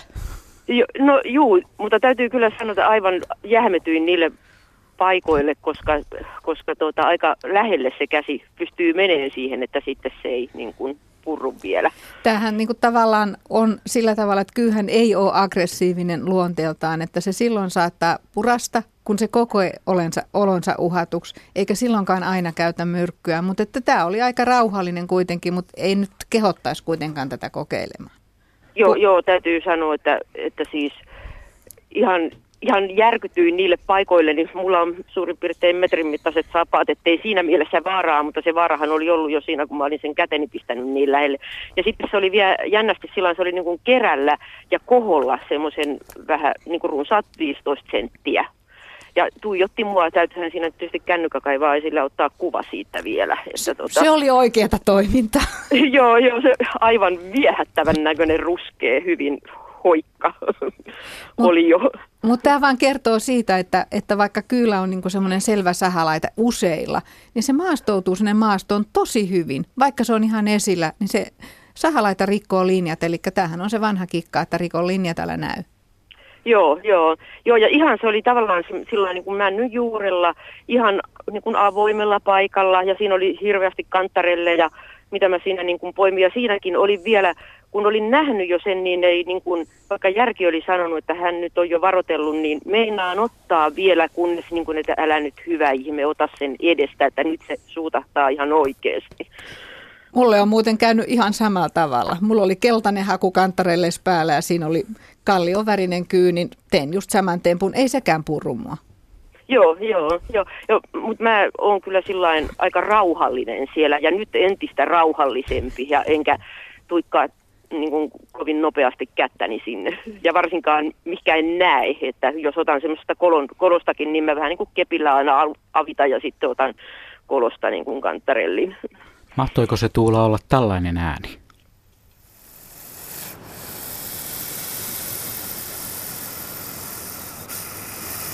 Ei ollenkaan. Tämä on sitten vähän eri ääninen. Joo, ei, ei. Tässä, tässä, oli, tässä oli jännä niin kuin semmoinen niin kuin, semmoinen niin kuin kimeä, niin kuin, siis ihan tavallaan niin kuin siis niin kuin tosi voimakkaasti, kun tulee pienestä aukosta ilma ulos, niin semmoinen niin kuin, vähän niin kuin korkea kimeä ääni. Että ei tollainen, toi oli tommoinen suhiseva, niin se oli, se oli korkeampi se ääni, mikä tuli tästä. Ja se tuli todella monta kertaa, että, että mä kerkisin sitä varmaan niin kuin kolme neljä kertaa mä niin kuin pälyilin, että ei ylhäällä mitään, mistä ja onko se se toinen ihminen siellä, sekö ääntelee. Että mä siinä kerkisin niin kuin miettiin sitä asiaa, että mistä tämä ääni niin kuin tulee. Mutta se, mikä eniten se muisti, muistutti niin kuin vislausta, tai sitten tosiaan, että fillarin niin kuin nopeasti tyhjenee niin kuin kumi. Mutta onhan meillä ihmisilläkin sopraanoita ja bassoja. ja onneksi on, että tunnistamme toisiamme jopa, jopa joskus äänestä. Ehkä noilla käärmeilläkin on sitten ihan oma se äänirepertuari ja kaveri tunnistetaan kenties äänestä. Ai niin, mutta kun ne ei kuule. Eli ei sekään voi pitää paikassa. Se ei mutta pidä. Juhan kanssa ollaan joskus, Kaima Juhan kanssa ollaan mietitty sitä, että mikä esimerkiksi lintuja houkuttaa se semmoinen ääni. Voisiko se olla, että se tulisi sieltä käärmeen ääntelystä? Mitä sä oot Kaima mieltä? Mä kyllä Ehkä siis jos mä olisin lintu, niin mä peistäisin viimeiseen asti sitä käärmettä. On, on pari kertaa törmännyt niin äkäiseen kyyhyn elämässäni, siis joka suhisee sillä lailla ja äänittänytkin niitä. Enkä tiedä, onko just toi ääniten mun, mutta hyvin vastaavanlainen. Että tota, kyllä se aika tehokas on sitten, niin kuin ehkä lähtee toiseen suuntaan, että antaa kaverin vähän rauhoittua. Ja niin, ei mennä katsomaan ei, sitä, että, että niin, jaha, ai siellä on nyt kyy. Ehkä se liittyy johonkin toiseen sitten mutta sinänsä ihan, ihan jännä mun mielestä pohtia tämmöistä asiaa kuitenkin, että jos, jos, jos eläin ei kuule, niin se tuottaa kuitenkin itse ääntä, että onko siellä kehitysvaiheessa jossain vaiheessa voinut olla semmoinen, että ne on vaikka, tai on ihan hatusta vedetty, enkä tiedä, että Jarmo varmaan tietää, että on, onko voinut kuulla esimerkiksi jotkut, jotkun kyyviä siis, että onko niillä ollut joskus jonkunlainen kuulo. Sitä mä en pysty sanomaan, mutta sen mä tiedän, että kyllä on täällä leukapuolella leuan puolella niin luu, joka aistii matalaa värinää. Eli periaatteessa joku voisi ajatella, että ku, kyy tota, tuntee töminen, kun kulkija tulee lähelle siihen. Mutta mun omien havaintojen mukaan kyllä niin ainakin keväällä, syksyllä, niin kyy ei oikeastaan paljon vähempää voisi välittää siitä kulkijan lähestymisestä. Eli ei ei kyllä mun mielestä kuule. Eli se perinteinen keino tömistellään metsään mennessä, niin se paljon auta. Minä en luottaisi siihen kyllä. Mm. Ennen kuin otetaan seuraava soittaja mukaan lähetykseen, hän on muuten Elsa, niin kysytään yksi sähköpostitse tullut kysymys. Tiia kysyy, että muistan kuulleeni, että rantakäärme munisi jopa 300 munaa, joka kuulostaa mielestäni aika isolta määrältä. Eli kuinka monta munaa se rantakäärme sitten voi munia? Tähän vastaa, ei kun siis tätä kysyy Tiia. Joo. Tota, kyllä mä oon itsekin kuullut samanlaisen väitteen esitettävän, mutta mä uskon, että siinä on pieni sekaannus kyseessä nyt. Eli tämmöinen rantakäärmeen muna, niin se on semmoinen 2,5-3 senttiä pitkä. Eli se on suhteellisen iso. Ja tämmöiseen isoon trantistyttöön, niin mahtuu näitä munia noin metrin matkalle sinne elimistön sisäelinten sekaan. Ja jos ajattelee sitten siitä, että se 100 senttiä jaetaan tällä noin kolmella sentillä, niin 30 munaa tulisi siitä. Niin siihen nähden kyllä tämmöinen 300 munaa on tuntuvasti yläkantissa. Mutta se, mikä tässä on takana, on se, että tämä munien kehittyminen vaatii lämpöä. Ja lämpöä luonnossa kehittyy tehokkaasti paikoissa, missä kasvit mätänee. Eli levävallit, kompostit vastaavat, sinne munitaan sen takia, että siellä on lämmintä. Yli 21 astetta, niin muna lähtee kehittymään. Mutta muniiko se niinku kerralla, ne, kun, kun kärry menee, se munii kerralla sen, mitä sillä on siellä sisällä? Kyllä, se, se tulee se, yhdellä se, sitten. Ja se on sitten niin kuin Furby sen Joo, jälkeen. Että siellä... Mutta se, kun näitä paikkoja on tämmöisiä vähän näitä hyviä lämpö, lämpöisiä paikkoja luonnossa, niin se johtaa siihen, että useampi naaras munii samaan paikkaan. Eli tämmöiseen paikkaan, kun puhutaan, että 300 munaa ollut, niin kyllä sinne on sitten toistakymmentä, kaksikymmentä ainakin naarista muninut samaan paikkaan. Tuolla Etelä-Euroopassa on paikkoja, missä on ollut jopa 3000 munaa yhdessä paikassa. Eli siellä on populaatiot ehkä tiheämpiä, yksilöt isompia, mutta se 300 on todellakin niin yläkanttiin pahasti. Tämä selvä. Otetaan... Saanko ottaa vielä yhden pienen, an, pienen jutun siihen? Mm. Jarmo sanoi, että tota, ne tarvitsee sitä lämpöä, ne munat kehittyäkseen. Ne on merilevävalleja ja kompostia ja sitten ennenhän ne oli karjatarhoissa, missä oli lantaa. Mutta on havaintoja myöskin tämmöisistä ihan ihmisten ulkoveskistä. Kärmeli on ihan sama, mistä se lämpö tulee, mutta sieltä kuulemma, kun sitten katsoi sinne pönttöön, niin sieltä iloisesti lipoi käärme kieltään. Louksaari Majakkasaaren vessa joskus aikoina oli rantakärmeen lempipaikkoja. Sama sinne, paikka. Sinne oli välillä vähän ikä, ikävä, ikävä mennä kyllä istuskelemaan, kun käärme oli siellä alla. Mutta jätetään se tarina myöhäisempään Joo, jätetään johonkin toiseen teemailtaan. Tuota, otetaan nyt Elsa Rautalamento mukaan lähetykseen. Hei vaan. No hei hei. Joo, ole hyvä. Hyvä Hyvää iltaa. Hyvää iltaa.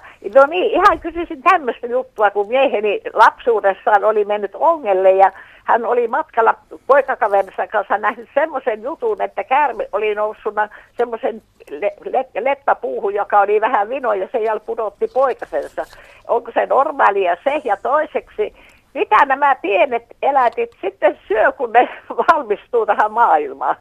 Mikä niiden on eka ruoka? Miten niitä voi ruok- Miten niitä ruokitaan? Miten ne pääsee elämän alkuun?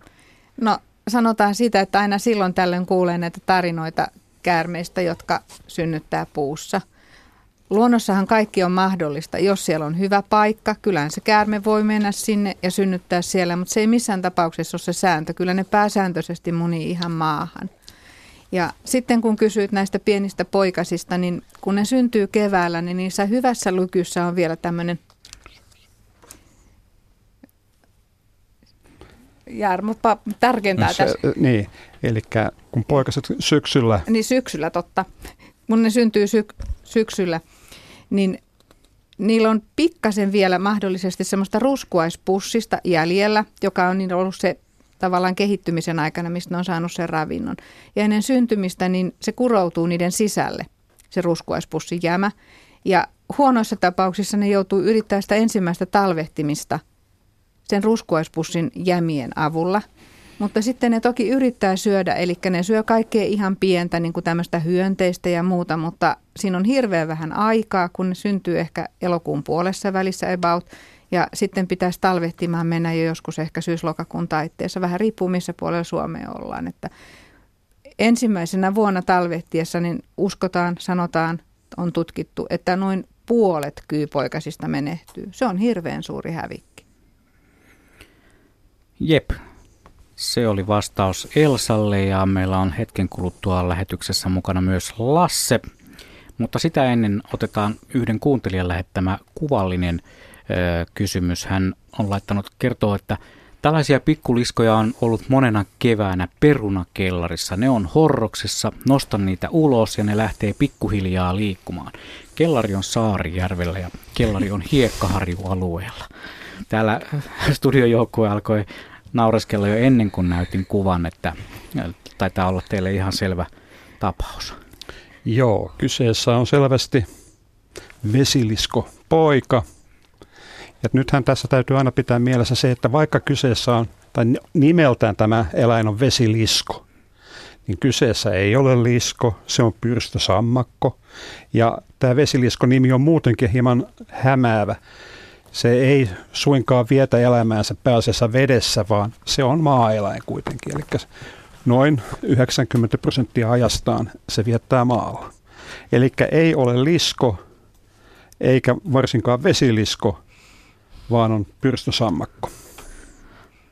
Okei, tämä tuli harvinaisen selväksi ja se on varmaan monia hämmentänyt tämä kysymys nimenomaan, että kun on lisko siinä nimessä mukana. Voisiko se olla joku muu, kun näitä eläinten nimiä muutellaan aina silloin tällöin? Meillähän on nykyisin myös manteri.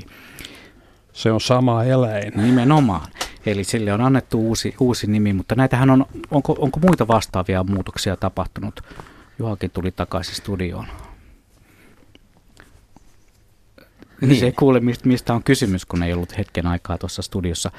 Puhuttiin tästä vesilisko-manteri-hommasta. Mm, uusia nimiä tulee, miten ne harrastajille, asiantuntijoille napsahtaa niin sanotusti korvaan. Onko teidän mielestänne tämä manteri vai vesilisko? No sanotaan, että uusi nimi napsahtaa huonosti. Eli kyllä mä edelleen puhun vesiliskosta, vaikkei kyseessä lisko olekaan. Mulla on sama juttu, että kyllä, kyllä liskolla mennään, ja varsinkin tässä illassa. Sittenhän meillä on niin kuin toinen salamanteri Suomessa, eli rupilisko, ja se on nyt sitten rupimanteri. Ja se on, se on, se on kookkaampi, se on, sitä, sitä on Ahvenanmaalla ja sitä on Itä-Suomessa. Itä-Suomessa. Onko, sen, onko tilanteita, milloin ne määrittäminen on vaikeaa, jos näkee nopeasti? Ei. ei. ei. Siis koko pelkästään vai? Pelkkä ihokin on jo erinäköinen. Se rupimanteri tai rupilisko, miten sanotaan, niin sillä on semmoisia pieniä valkoisia nystyjä. Se on vähän rupinen se iho, se on musta iho. Ei, ei ole vaikeaa. Tuntuvasti ja he... isompi ja pään muoto poikkeaa täysin siitä. Jos haluatte nähdä, miltä se manteri entiseltä nimeltään Vesilisko näyttää, niin se löytää muun muassa Radio Suomen lähetysikkunasta ja myös Luonto Suomen Facebook-profiilista. Käykääpä kurkkaamassa, jos hämmästyttää, kummastuttaa pientä kuuntelijaa, että miltä se oikein näyttää. Otetaan Lasse, lupaamani Lasse Lempisaaresta mukaan lähetykseen. Rantakärme asiaa sinulla, terve. Terve.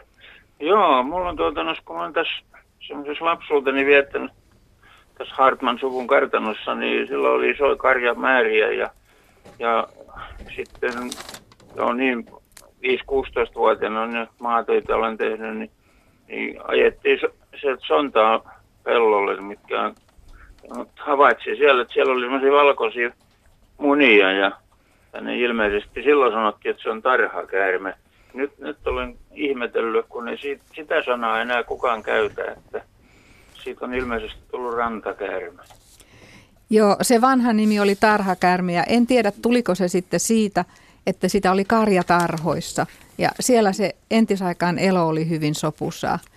Kärmeiden uskottiin tuovan onnea. Sen lisäksi ne söi näitä jyrsijöitä, mikä oli ihan hyvä niille ihmisille, jotka siellä oli. Niille jopa tarjottiin maitoa. Ei ole tietenkään tietoa siitä, että joiko ne sitä maitoa, mutta tarjottiin kuitenkin. Et se on entinen nimi. Oli mahdollista. Se ajat on muuttunut niin paljon kuin 40-luvulta jo, että, että nämä kaikki vanhat ajatukset on häipynyt. Ja, silloinhan se oli ihan, ihan luonnollista, että näistä tarhakärmeistä puhuttiin, kun niillä oli keltaiset korvat. Ja, ja. Siis kaikillahan ei ole keltaisia korvia, tosi monella on, tai korvalaikkuja, niskalaikkuja, korviahan niillä ei ole ollenkaan, mutta korvalaikkuja. Osalla on, osalla ei. Ja sitten sekin vaihtelee vähän paikoittain, että joissain on niinku tämmöisiä tummia, millä ei sitten todellakaan ole niitä, mutta niitä on aika usein saaristossa. Hyvä. Kiitoksia Lasse tästä kysymyksestä. Kello on 26 minuuttia päälle 19 ja tämä meidän Matelia iltamme jatkuu aina kello 20 aikamerkkiin saakka. Meille voi laittaa ihan vaikka kuvallisia viestejä tai muuten vaan viestejä radio.suomi.yle.fi sähköpostiosoitteeseen. Aika paljon on postia tänään tullutkin. Ja näitä sisiliskohavaintoja edelleenkin valuu vaan tänne. Hyvin niitä on nähty todellakin ympäri Suomea. Ja voihan meille todellakin soittaa 0203 17600. Esitellään tässä välissä vähän yhtä kirjaa, joka on ollut ehkä hiukan, tai sanotaan nyt, että aliesittelyssä mielestäni Suomen kärmeet ja liskot. Tunsitko, tiesitkö Jarmo Latva ja Lisse Tarnasin teidän tekemän kirja, missä kannessa on rantakärme, keltaiset korvalaiput näkyy ja se ui tuommoisessa vedessä, mistä vihreä vaalea vesi peilautuu tai metsäinen maisema sieltä vedestä, komean näköinen kansikuva. Ja siis tämä on kirja, missä on paljon kuvia ja käsitellään nämä meikäläiset lajit. Ja, ja tuota, mä oon tätä selaillut muutaman päivän, tai lukenut, täytyy tunnustaa, että lukenut ja aika tarkastikin. Ja täältä löytyy jänniä tietoja. Yksi, mikä mulla oli tämmöinen, mikä jäi mieleen, kysyn tähänkin nyt sitten taas selitystä, että meidän sisilisko, niin meidän sisilisko tosiaan niin synnyttää eläviä poikasia, mutta tämäkin laji hämmästyttää. Etelä-Euroopassa se muni, eli saman lajin sisällä on kahta erilaista käyttäytymisbiologiaa. Tämä on niin kuin valtavan jännittäviä juttuja, mitä ei löydy ihan, ihan normiopuksista. Joo, siis sisiliskohan tavallaan voi sanoa, että se ei synnytä eläviä poikasia, vaan ne poikaset kehittyy emon sisällä, voi sanoa täysin valmiiksi. Ne munitaan ja semmoinen puoli tuntia sen jälkeen ne poikaset tulee esiin sieltä munasta. munasta. Mutta entä sitten tuolla etelämpänä? Siellä ne munat kehittyy ihan tämän ympäristön lämmössä. Mutta se on kuitenkin ero, ero aika, er, aika lailla. Totaalisesti. Kuinka, työlästä tämmöistä kirjaa? Tässä te kerrotte alussa, että te, te olette valokuvannut paljon ja, ja, ja pitänyt näyttelyitä, mutta, mutta ilmeisesti myös pointtina on ollut se, että te olette aikamoisia matelia friikkejä halunnut viedä tätä ilosanomaa, että tässä on laji, lajiryhmä, siis käärmeet ja liskot, jotka, joihin ihmisten pitäisi tutustua paremmin ja joita, joita ihmisten pitäisi myös kunnioittaa enemmän. Tässä on niin parikin pointtia. Toisaalta on se, että kun niistä ei tiedetä mitään, niitä ei tunneta, niitä ei nähdä. Ja sitten kun nähdään, niin sitten on pelko aika suuri, kun on kaikki ne urbaanilegendat siellä päässä. Eli meillä oli se ajatus, että kun me tehdään kirja ja näytetään kuvia läheltä, kerrotaan miten ne tunnistetaan, miten ne elää, että ihmiset kiinnostuisi niistä ja kadottaisi sen pelkonsa. Sitten toinen pointti on se, että ne on siis ihan älyttömän mielenkiintoisia eläimiä. Että niitä kun seuraa, niin oppii tosi paljon ja niidenkin avulla voi seurata, että koska kevät tulee ja koska syksy tulee ja mitä kaikkea ne tekee. Että vaikka me ollaan niitä vuosikausia seurattu, niin aina löytyy joku uusi käyttäytymispiiri, jota voi sitten tulkita. Kato, nyt se teki noin, kun se edellinenkin teki ja mä oon nähnyt ton ennenkin, että oisko se nyt tämä juttu. Ja sitten päästään siinä, niin siinä tiedossa eteenpäin sen kenttätyön avulla, että suosittelen. Ja sitten valokuvaaminenhan on tosi kivaa ja mukavaa ja niistä saa näyttäviä kuvia. Mutta onko sinulla jotain tämmöistä helpointa siedätyshoitokeinoa, kun on ihmisiä, jotka jostain syystä, no tietysti vanhemmat voi opettaa lapsille vaikka minkälaisia hölmöyksiä, mutta jos sä pelkäät kauheasti käärmeitä, niin millä hommalla niin pääsee eroon pienestä pelosta tai miten niihin pääsee tutustumaan kaikkein helpoimmin? Millä sä murrat, murrat sen, kun joku sanoo, että mä en, mä en pysty kerta kaikkiaan tekemään mitään ja olemaan tekemisissä? No, me ollaan pidetty tämmöisiä matelia-iltoja, ne on kahden, kahden tunnin mittaisia ja niin siitä me käydään nämä Suomen lajit läpi. Me kerrotaan tarinoita, miten kyyt tanssii, miten kangaskärme luo nahkansa, miten rantakärmeet kalastaa. Sitten me samassa esitellään, että näin sä opit tuntemaan, mikä laji se on, onko se poikainen vai herra vai rouva ja niin edelleen. Ja kyllä nyt taas niin kuin oltiin Mikkelissä viime viikolla, niin oikein hyvä kiitos tuli sieltä, kun sieltä tuli kolmen hengen seurue Lappeenrannasta. Ja siinä eräs heistä kertoi, että mä kävin tämän katsomassa jo silloin, kun te olitte Lappeenrannassa. Mä en enää pelkää käärmeitä. Eli kyllä joku aina siinä onnistuu, mutta meillä on sitten rajallinen määrä, missä me pystytään käymään ja, ja kertomaan niitä, että kyllä mä suosittelisin katsomaan kuvia. Tai sitten meillä on Instassa Madella Best-nimisellä sivustolla tosi paljon suomalaisten matelioiden kuvia. Ja sitten toi kirja on musta ihan kyllä suositeltava. Jarmo, onko sulla ei vielä mit, lisätä? Ei mitään lisättävää lisätä. tähän, näin on kuvia katselemalla vaan, että sekin, sehän voi tuottaa jollekin sekin vähän hankaluuksia, kun näkee kärpästä. Niin hei, se, se jäi niin. sanomatta, että mehän ollaan kierrätetty nelisen vuotta valokuvanäyttelyitä näistä, että siellä on yksi mahdollisuus ja siihen liittyy tietysti, jokaisen kuvaan liittyy tietoisku siitä kuvasta. Se on jännä, että, että jopa kuva käärmeestä saa puistatusreaktion ihmisissä aikaa, puhumattakaan siitä, että hän menisi elävän käärmeen lähelle. Mutta mä vielä, vielä niin kysyn, että onko joillain ihmisillä, niin on, onko se näistä vai onko se vanhemmilta opettu? opetettua, opittua? Siis, että, mi, mi, miksi jotkut pelkää käärmeitä? No siinä, siinä on niin kuin monta teoriaa. Että tavallaan on tutkimuksissa todettu, että käärmeen muoto on sellainen, jonka monet ihmiset ja esimerkiksi apinat, niin havaitsee kauhean paljon helpommin kuin jonkun muun muodon. Eli siinä on joku tämmöinen hälytysmerkki.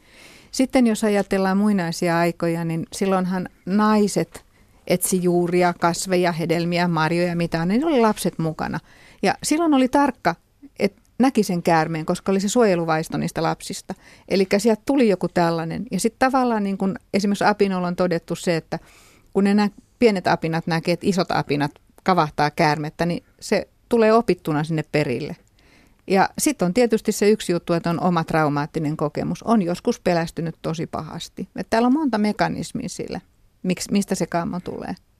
Mulla olisi vielä yksi kysymys ennen seuraavaa puhelua, mikä se, sekä kirjan tiimoilla, mikä myös askarruttaa. Ja se liittyy kyyhyn. Kun on kyitä, jolla on selvä sahalaita ja on kyitä, jolla ei ole sahalaitaa. Onko tämä sahalaita luonnossa varoitus jollekin, että sahalaita kertoo siitä, että tämä on vaarallinen yksilö, vai onko se enemmän suojaväri, kun se on kalliolla kyylle? Bodeo. Bodeok. Sekä Me, että kyllä näin on justi. On. Eli tätähän on tutkittu, on viety tämmöisiä maastoon kumikäärmeitä, muovikäärmeitä pehmeästä materiaalista ja katsottu, että miten pedot hyökkää niiden kimppuun sitten. Jää jäljet kynsistä tai hampaista ja kyllä siellä on ihan selkeästi havaittavissa tämä, että tietyillä alueilla tämä kuvio suojaa, mutta sitten jos se laji tavallaan siitä on enemmän tätä yksiväristä muotoa, niin silloin se suoja ei ole niin selkeä. Mutta onko se nyt esimerkiksi, tiedetäänkö Suomesta, hiirihaukathan saalistaa niitä, niin onko, onko, onko musta kyy huonommin, siis erottuuko se siitä maisemasta paremmin vai huonommin? Mä en suoraan sanoen muista, miten päin tämä meni, mä oon pari kertaa tämän selvittänyt. Joo, ja me siis ollaan... Keväällähän mustakyy näkyy todella hyvin ilmaan. Mustakyy maastossa, missä ei ole kasvillisuutta, niin se näkyy todella kauas. Eli hiirihaukka ottaa sen. Kyllä se musta silloin häviää. Eli sehän on tavallaan yksi semmoisen mustan kyyn tavallaan ei etu, vaan haitta. Eli se näkyy ilmaan pedoille ja se jää saaliksi useammin kuin tämmöinen sahalaitakyy. Mutta tässä on myös niin kuin sellainen juttu, että jos se on poikakyy, joka luonnostaan liikkuu paljon enempi, niin sille se musta väri on vaarallisempi kuin sitten rouvakyyle, joka usein on paljon enempi paikallaan ja suojaisessa paikassa. Että niin kuin tavallaan sen, myöskin se niiden sukupuolten välinen käyttäytyminen vaikuttaa siihen, onko se etu vai haitta. Ja eikö tämä sahalaita kuvio vielä myöskin ole se, että kun se käärme liikkuu näin, niin se sahalaita, sekin tavallaan niin kuin hämää, että, että se tekee se sen hajottaa ma- sen materiaan muodon, muodon täysin sinne heinien sekaan ja valo, varjo, se katoo täysin sinne. Usein on hyvin vaikea nähdä kun kyy on tämmöisessä heinikossa, mikä tulee valoa, niin missä sen pää on? Sitä on todella vaikea joskus nähdä. Sitten tästä sahalaitasta vielä, että aina sanotaan, että sillä on sahalaita selässä, mutta aika monella kyllä on itse asiassa kolme sahalaitaa. Sen keskimmäisen sahalaidan reunalla on vielä toiset vastakkaisväriset sahalaidat. Kattokaapas. No niin, ensi kerralla katsotaan Vielä sitten. tarkemmin. Täällä on arvoteltu tätä aikaisemminkin tätä, jos, jos kyynyt sitten on pihapiirissä ja se halutaan siirtää siitä pois, niin miten, miten te suhtaudutte siihen? Ja jos kyy siirretään, niin kuinka pitkälle kyy pitää sitä pihapiiristä viedä, ettei se osaa takaisin? No Jarmo on meidän siirtovastaava, että Jarmo voi puhua. Niin, kyllähän se on selvä asia, että jos meillä on pihapiirissä kyitä, lapsia ja lemmikkejä, niin jotain kannattaa tehdä, ettei käy vahinkoa. Eli? Silloin me ollaan tämmöisen hitsaajahanskojen ja laatikon kanssa tultu paikalle ja otettu kyy kiinni, pantu laatikkoon auton kyytiin ja viety jonkun kilometrin päähän hyvään paikkaan. Ei suinkaan niin, että otetaan kyy yhdestä pihasta ja viedään se toisen Naapurin ihmisen. Pihan. Niin. Mm. niin kuin Plumperi tekisi. Keskelle, keskelle mettää hyvään paikkaan ja sinne on saanut mennä, jatkaa eloa. Sehän on win-win kaikille. Eli nämä lapset, lemmikit ei tule pistoa ja kyy säilyttää hengen. Miten se kyy miettii muuten siinä sitten? Että, ymmärtääkö, että nyt on kokonaan maisema vaihtunut ja hajut muuttunut ja niin edelleen? Kyllä, takuulla. Hajumaailma on täysin toinen uudessa paikassa. Mutta jos sanoit, että muutama kilometri, joissain kirjoissa oli, en tiedä oliko tuossa teidän kirjassa sitä, en muista tarkkaan, mutta esimerkiksi kilometri on semmoinen, mistä se jollain tavalla voisi saada vinkin vanhasta kotiseudun. Joo, siis nythän on tutkittu sitä, että miten kauas kyy lähtee esim. talvehtimispaikastaan. Niin tämä on ihan sama ilmiö tässä, että se talvehtimispaikka etäisyys, niin se on yleensä kilsa puolitoista. Ja nyt jos tämän sisällä liikutellaan kyytä, niin kyllähän se tietää, missä tämä talvehtimispaikka on siinä. Että kun se viedään kyllin pitkälle, niin se on sitten semmoisella alueella, mistä se ei takaisin tule. Eli muutama kilometri on vastaus. No niin. Ainakin. Ja, ja, ja, ja, ja, ja siis siirtäminen on ehdottomasti paras konsti, koska muuta ei sitten käytännössä... Mikä olisi se vaihtoehto silloin? No ei, se jo, joku se. keksii jotain hölmöä, mutta niin. tota, se ei ole taida olla ihan laillista. Tai no, valitettavasti taitaa olla niin. toistaiseksi laillista sekin. Mutta toivottavasti tähän tulee muutos. Suomi on takapajulla tässä Euroopan mittakaavassa. Me ollaan ainoita maita, missä kyy ei ole lain suojassa. Veikkauksia, niin koska tämä kyy saa lainsuojan vai saako? Tuleeko tämä asennemuutos tässä? Älä pudistele nyt päätä vaan. No monet päätökset, uudestaan? He, sanotaanko, että osa päätöksistä tehdään järjellä, osa päätöksistä tehdään tunteella, on se sitten eduskunta tai mikä tahansa. Mä pelkään, että ne tekee sen tunteella, ja jos siellä on näitä fobiaisia paljon, niin ei se nyt välttämättä ole hyvä juttu. Sitä päätöstä kuitenkin odottelemme. Otetaan Merja Espoosta lähetykseen mukaan. Terve. No terve, terve. Tosiaan täältä Espoosta soittelen, mutta, mutta tota, tämä luontohavainto liittyy tuonne Jämsään Keski-Suomeen. Meillä on siellä mökki ja ollaan mökkeilty siellä, siellä vuosikymmeniä ja siellä on semmoinen vanha grilli, johon, äh, tämmöinen tiiligrilli, johon sisiliskot on, on tota noin, niin löytänyt semmoisen majapaikan ja, ja tota, ää, mä en tiedä, että haluaisin kysyä teiltä, että onko tällaiset havainnot yleisiä, että, että nämä sisiliskot on aika kesyiksi tullut, mutta että ne tulee jopa kädelle ja varsinkin ne poikaset. Ja, ja se, ää, ne tulee sillä tosi helposti, että siinä ei tarvitse mitenkään, mitenkään niin kuin puolta päivää odotella, vaan siihen kun menee rauhallisesti niiden poikasten lähelle, niin ne usein tulee ihan, ihan muutaman minuutin kuluttua siihen. Ja mä voisin kuvitella, että ne haluaa tulla siihen käden lämpöön lämmittelemään, mutta ihmettelen sitä, että, että niillä ei ole minkäännäköistä niin tämmöistä pelko-reaktio, vaan ne tulee siihen ja ne voi laittaa jopa silmät kiinni ja olla siinä kädellä ja lämmitellä. Niin olisi hauska kuulla, että onko, oletteko te kuulleet vastaavista, vastaavista havainnoista?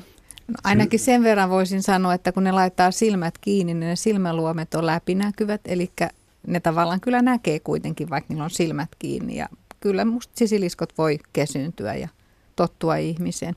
Mutta tietenkin, että jos ne on ihan poikasia, niin aika nopeastihan ne on sitten tottunut, kun elämä on vaan vasta vähän takana. Joo, ja sisiliskohan mm. pystyy opettamaan, eli jos sille kauppaa syötävää kärpäsiä, paarmoja, niin se oppii hakemaan ne kyllä kädestä melko nopeata ja hyvinkin luottavainen. Eli jos se saa tämmöistä negatiivista feedbackia, niin se hyväksyy, että tämä on ihan mukavaa, tässä on vielä lämmintäkin, niin voidaan ihan hyvin tulla hyvinkin lähelle.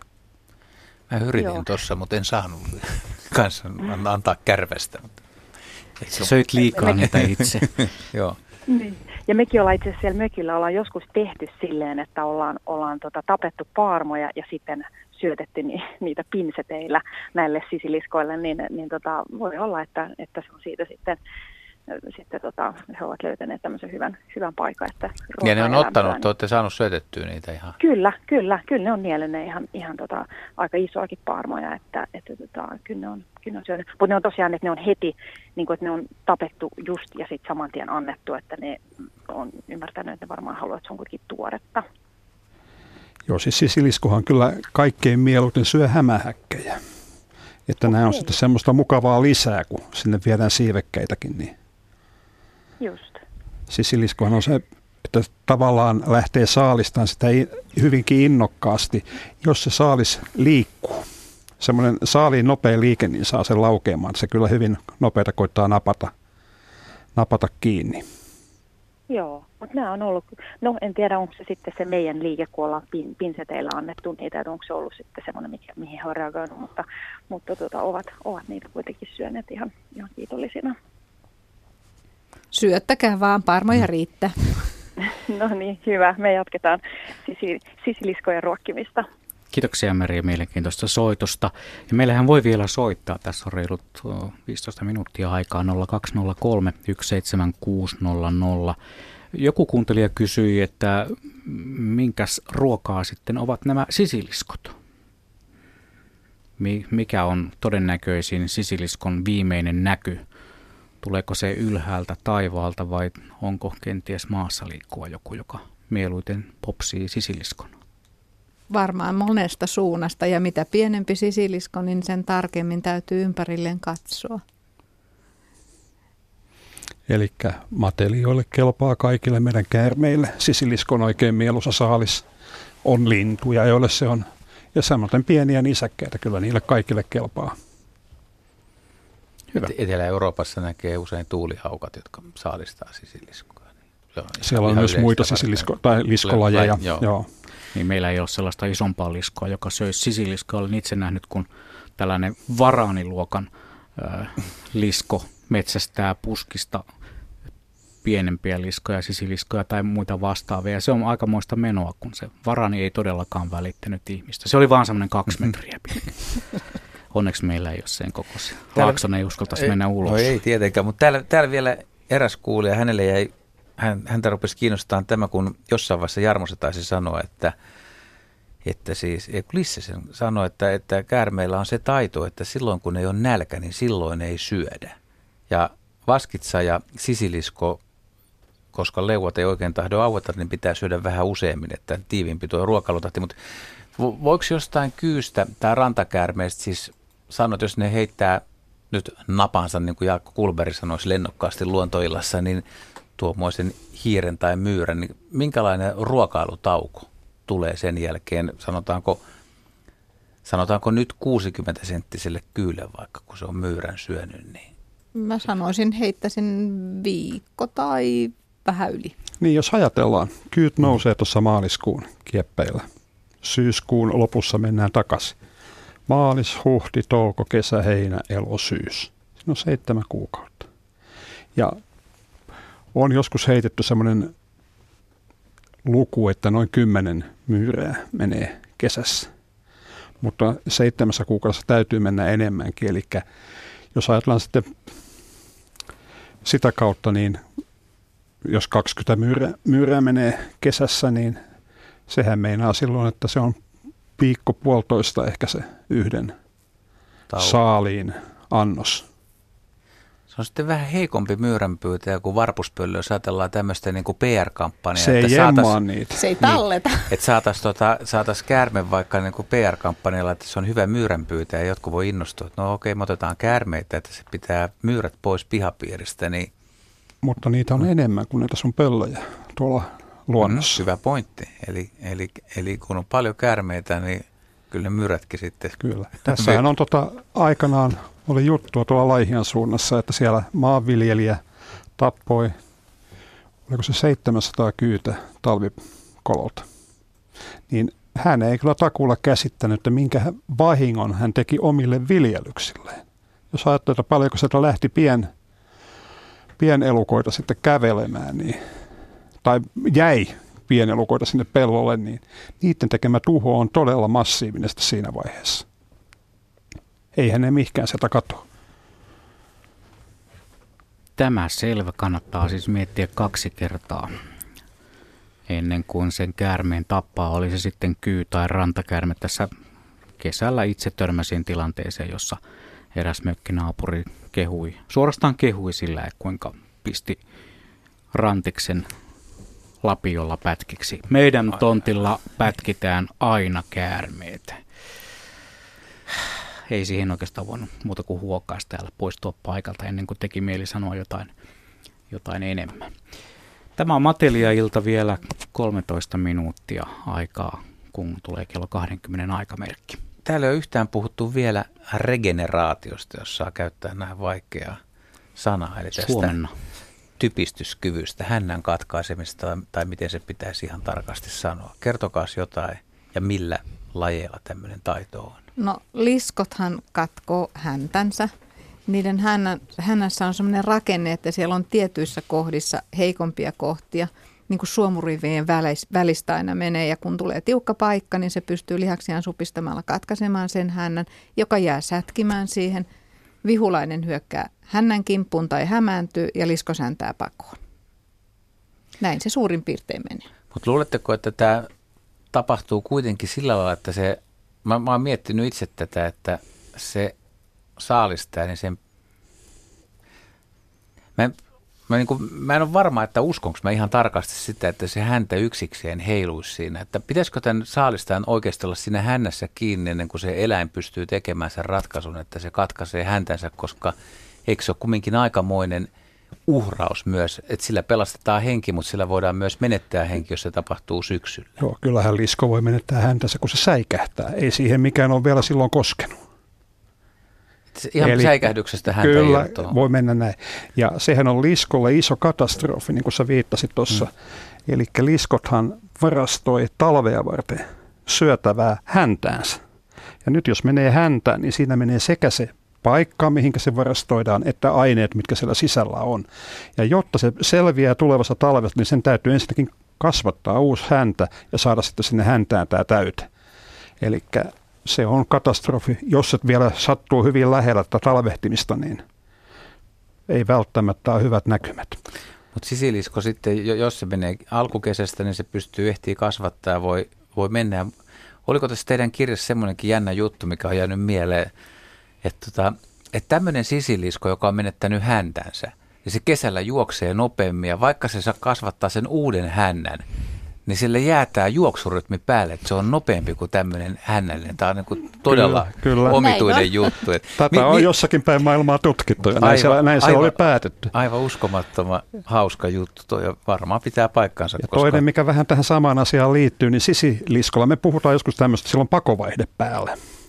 Eli kun sisilisko lähtee pakoon jotakin, niin se nostaa takajalat, ei suinkaan että olisi maassa kiinni, vaan se nostaa takajalat sinne ruumiin sivulle ylöspäin, vähän niin kuin jonkun auton pakoputket, jonka jälkeen se pääsee siellä heinikossa menee paljon kovemmalla vauhdilla, vetää pelkillä etutassulla. Se etuvetoinen. Kyllä. On.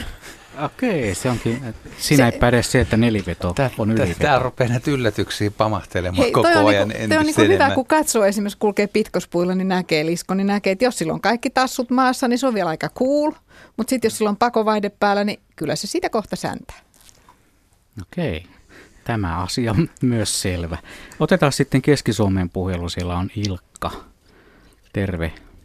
Terve, terve, terve. Joo, tota, vain hetken ennätin kuulla ohjelmaanne ja päätin kysyä sellaista, kun vanhat ihmiset täällä päin sanoo, että tuota, jos on ö, tontilla runsaasti muurahaisia, niin ei, ei, ei liiku käärmeet ö, edelleenkin sillä mentaliteetillä, että käärmeet ei toivota liikkuvan tontilla. Niin onko tällä korrelaatiota? Ö, on ja ei. Siis käärme vähät välittää niistä muurahaisista. Jos silloin nahka ehjä, niin ei ne tuu sen läpi.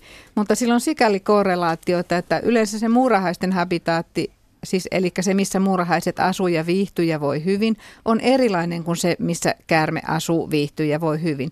Eli ne ei hakeudu samoille seuduille.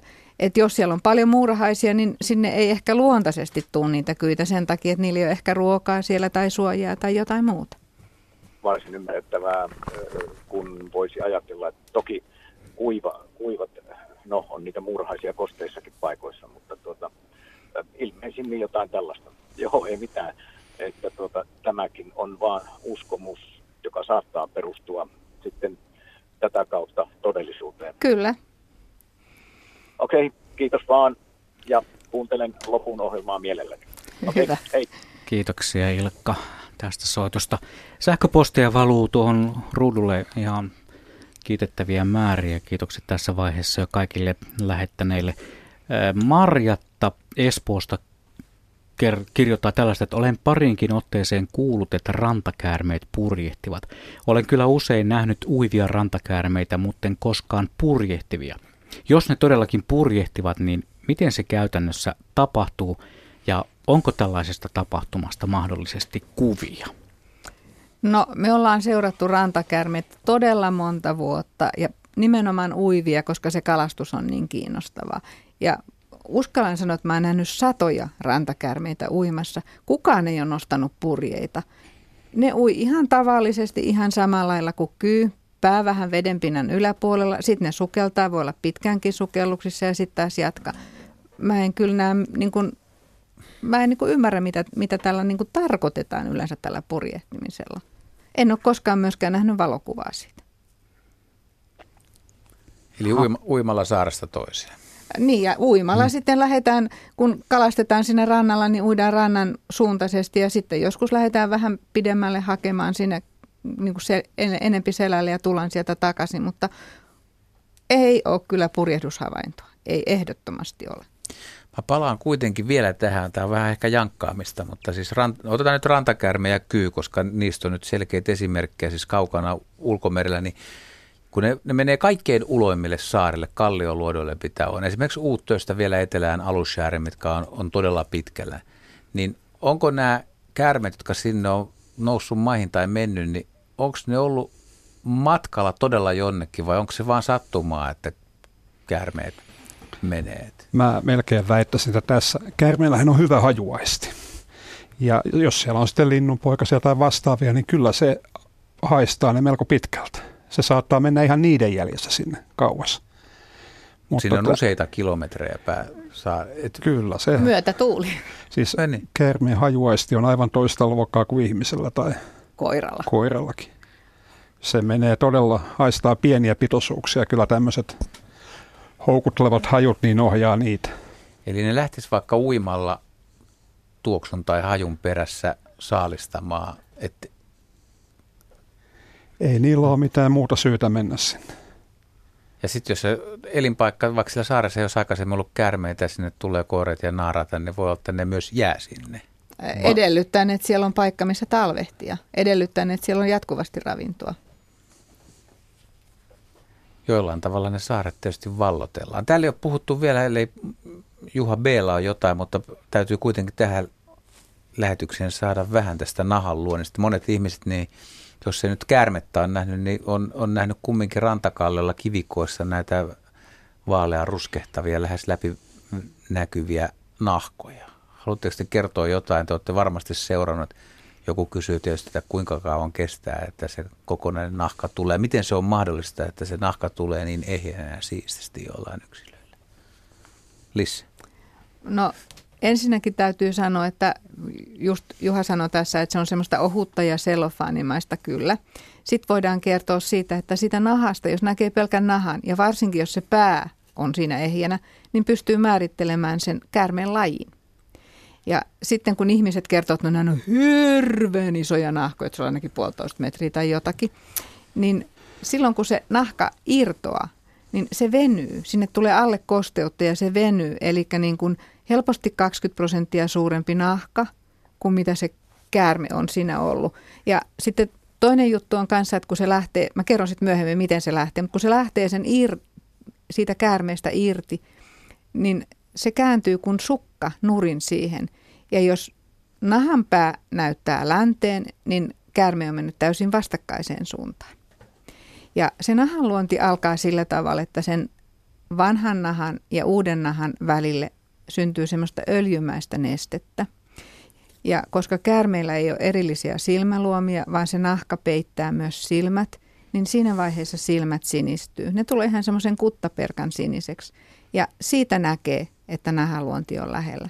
Ja se käärme liikkuu entistä vähemmin, sitä ei oikeasti ruoka kiinnosta, se on vähän arempi ja saattaa olla vähän sähäkämpikin. Eikä todellakaan liiku paljon, se odottaa ja odottaa ja lämmittelee. Ja sitten se alku tapahtuu sillä tavalla, että se nahka irtoaa sieltä leuan alta ja se käärme menee jonnekin semmoiseen paikkaan, missä se hankaa siis ihan sillä tavalla tik-tak, tik-tak, tik-tak sivuttaa leukaansa ja edestakaisin siis taakse eteen. Ja tätä voi kestää, mä oon puolitoista tuntia odottanut, että se olisi lähtenyt irti, sit mä kyllästyin. Ja se on siellä, niin sitä on aika vaikea havainnoida, kun se siellä aina jonkun alla. Mutta sitten kun se saa sen lähteä irti, niin sitten se lähtee eteenpäin ja menee semmoisia paikkoja, mihin se nahka tarttuisi kiinni, jotta se kuoriutuisi sen päältä. Ja kangaskäärmeistä voi ihan erikseen sanoa, että niitä nahkoja on tosi paljon enempi kuin niitä käärmeitä, koska ne luo paljon useammin nahkansa, koska ne kaivautuu ja nahka kuluu paljon helpommin. Tämäkö tässä? Aika pitkälle. Mutta siinä vaiheessa, kun se saa sen nahan niin kuin tosiaan sieltä leuanalta liikkeelle, sen jälkeen se voi lähteä nopeasti, ymmärsikö mä oikein? Joo, että, että se al- joo, alku on hankala, mutta sitten se, sit se vaan niin kuin sujahtaa siitä. Että... Kyllä. Ja se on oikeastaan aika kiehtovaa, että opit, opiskelisi sen, että ahaa, tästä on mennyt kyy, ahaa, tästä on mennyt rantis. No kangaskärmeitähän on vain Ahvenanmaalla, että siellä on sitten kolme vaihtoehtoa. Ja se tarkoitit sillä, että jos siellä on se pää mukana, niin sä näet otsakilpien muodosta. Joo, pääläin suomut on hyvät, Mistä? hyvät indikaattorit siitä. No entäs, entäs vielä sitten tota Vaskitsa ja Sisilisko, ne, niilläkin lienee tota samanlaisia projekteja. Joo, siis on. kyllähän nekin vaihtavat nahkansa, mutta liskot ei vaihda sitä nahkaa yhdellä kertaa, vaan se lähtee pikkuhiljaa hilseilemällä ja pienenä paloina. Sillä on tavallaan niin kuin jatkuvasti menossa nahanvaihtoa. Että siellä maastossa ei ole mitään ei löydy samanlaisia. kokonaisia nahkoja, koska lisko yleensä syö vielä nämä pienet nahanpalat. Se ei halua antaa mitään vinkkiä pedoille muille, että täällä on liskoja näitä. Plus sitten se ottaa aineet talteen, mitä tässä vanhassa nahassa on. Säästeliästä porukkaa. Aika alkaa käydä vähin. Tähän loppuun voisi vielä kuitenkin heittää sen, että miten ihmeessä se pelko saataisiin ihmistä pois. Kun se tuntuu olevan, täällä on monta viestiä tullut edelleenkin, kun äsken puhuttiin sitä. Miten se saadaan pois? No pelkohan johtuu pitkälle siitä, että ei ole tietoa näistä. Ja silloin on selkeä keino, että jakamalla tietoa saadaan pelko pois. Tieto vähentää tuskaa. Se ihan varmasti tekee sen. Voisiko tuommoinen olla kumminkin tuon niin kirja kädessä ja ennen nukkumaan menoa, niin avaa jonkun aika tiukan käärmekuva ja nopeasti kirja kiinni ja katsoa, että saa tulee kuunen päästä. Ää, tota, jos nyt kuitenkin aloittaisi aamupäivä lukemisesta. Minuutti aikaa enää. Kiitos Lisselle ja Jarmolle, mutta saatte 20 sekunnissa vastata, niin joku, mitä haluaisitte tietää käärmeistä, mitä ette tiedä? Te ette voi tietää kaikkea. Ei varmasti tiedä. Vai kerrotteko te vasta ensi lähetyksessä? Ja pohditte ja mietitte, että mikä olisi semmoinen joku ihan, mitä siis hämmästelee? Mä, mä, mä halusin nähdä kyyn synnyttävän. Jarmo.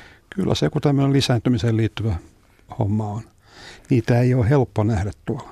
Se vaatii, se on niin lyhytaikainen tapahtuma ja vaatii hyvää onnea, että sattuu oikeaan aikaan oikeaan paikkaan. Kiitokset ja kiitos Juha B. ja Juha L. Tämä on ollut mahtava ilta ja tässä on opittu paljon. Toivottavasti kuulijat on myös saanut uusia vinkkejä ja ideoita. Ihan Uusi harrastus.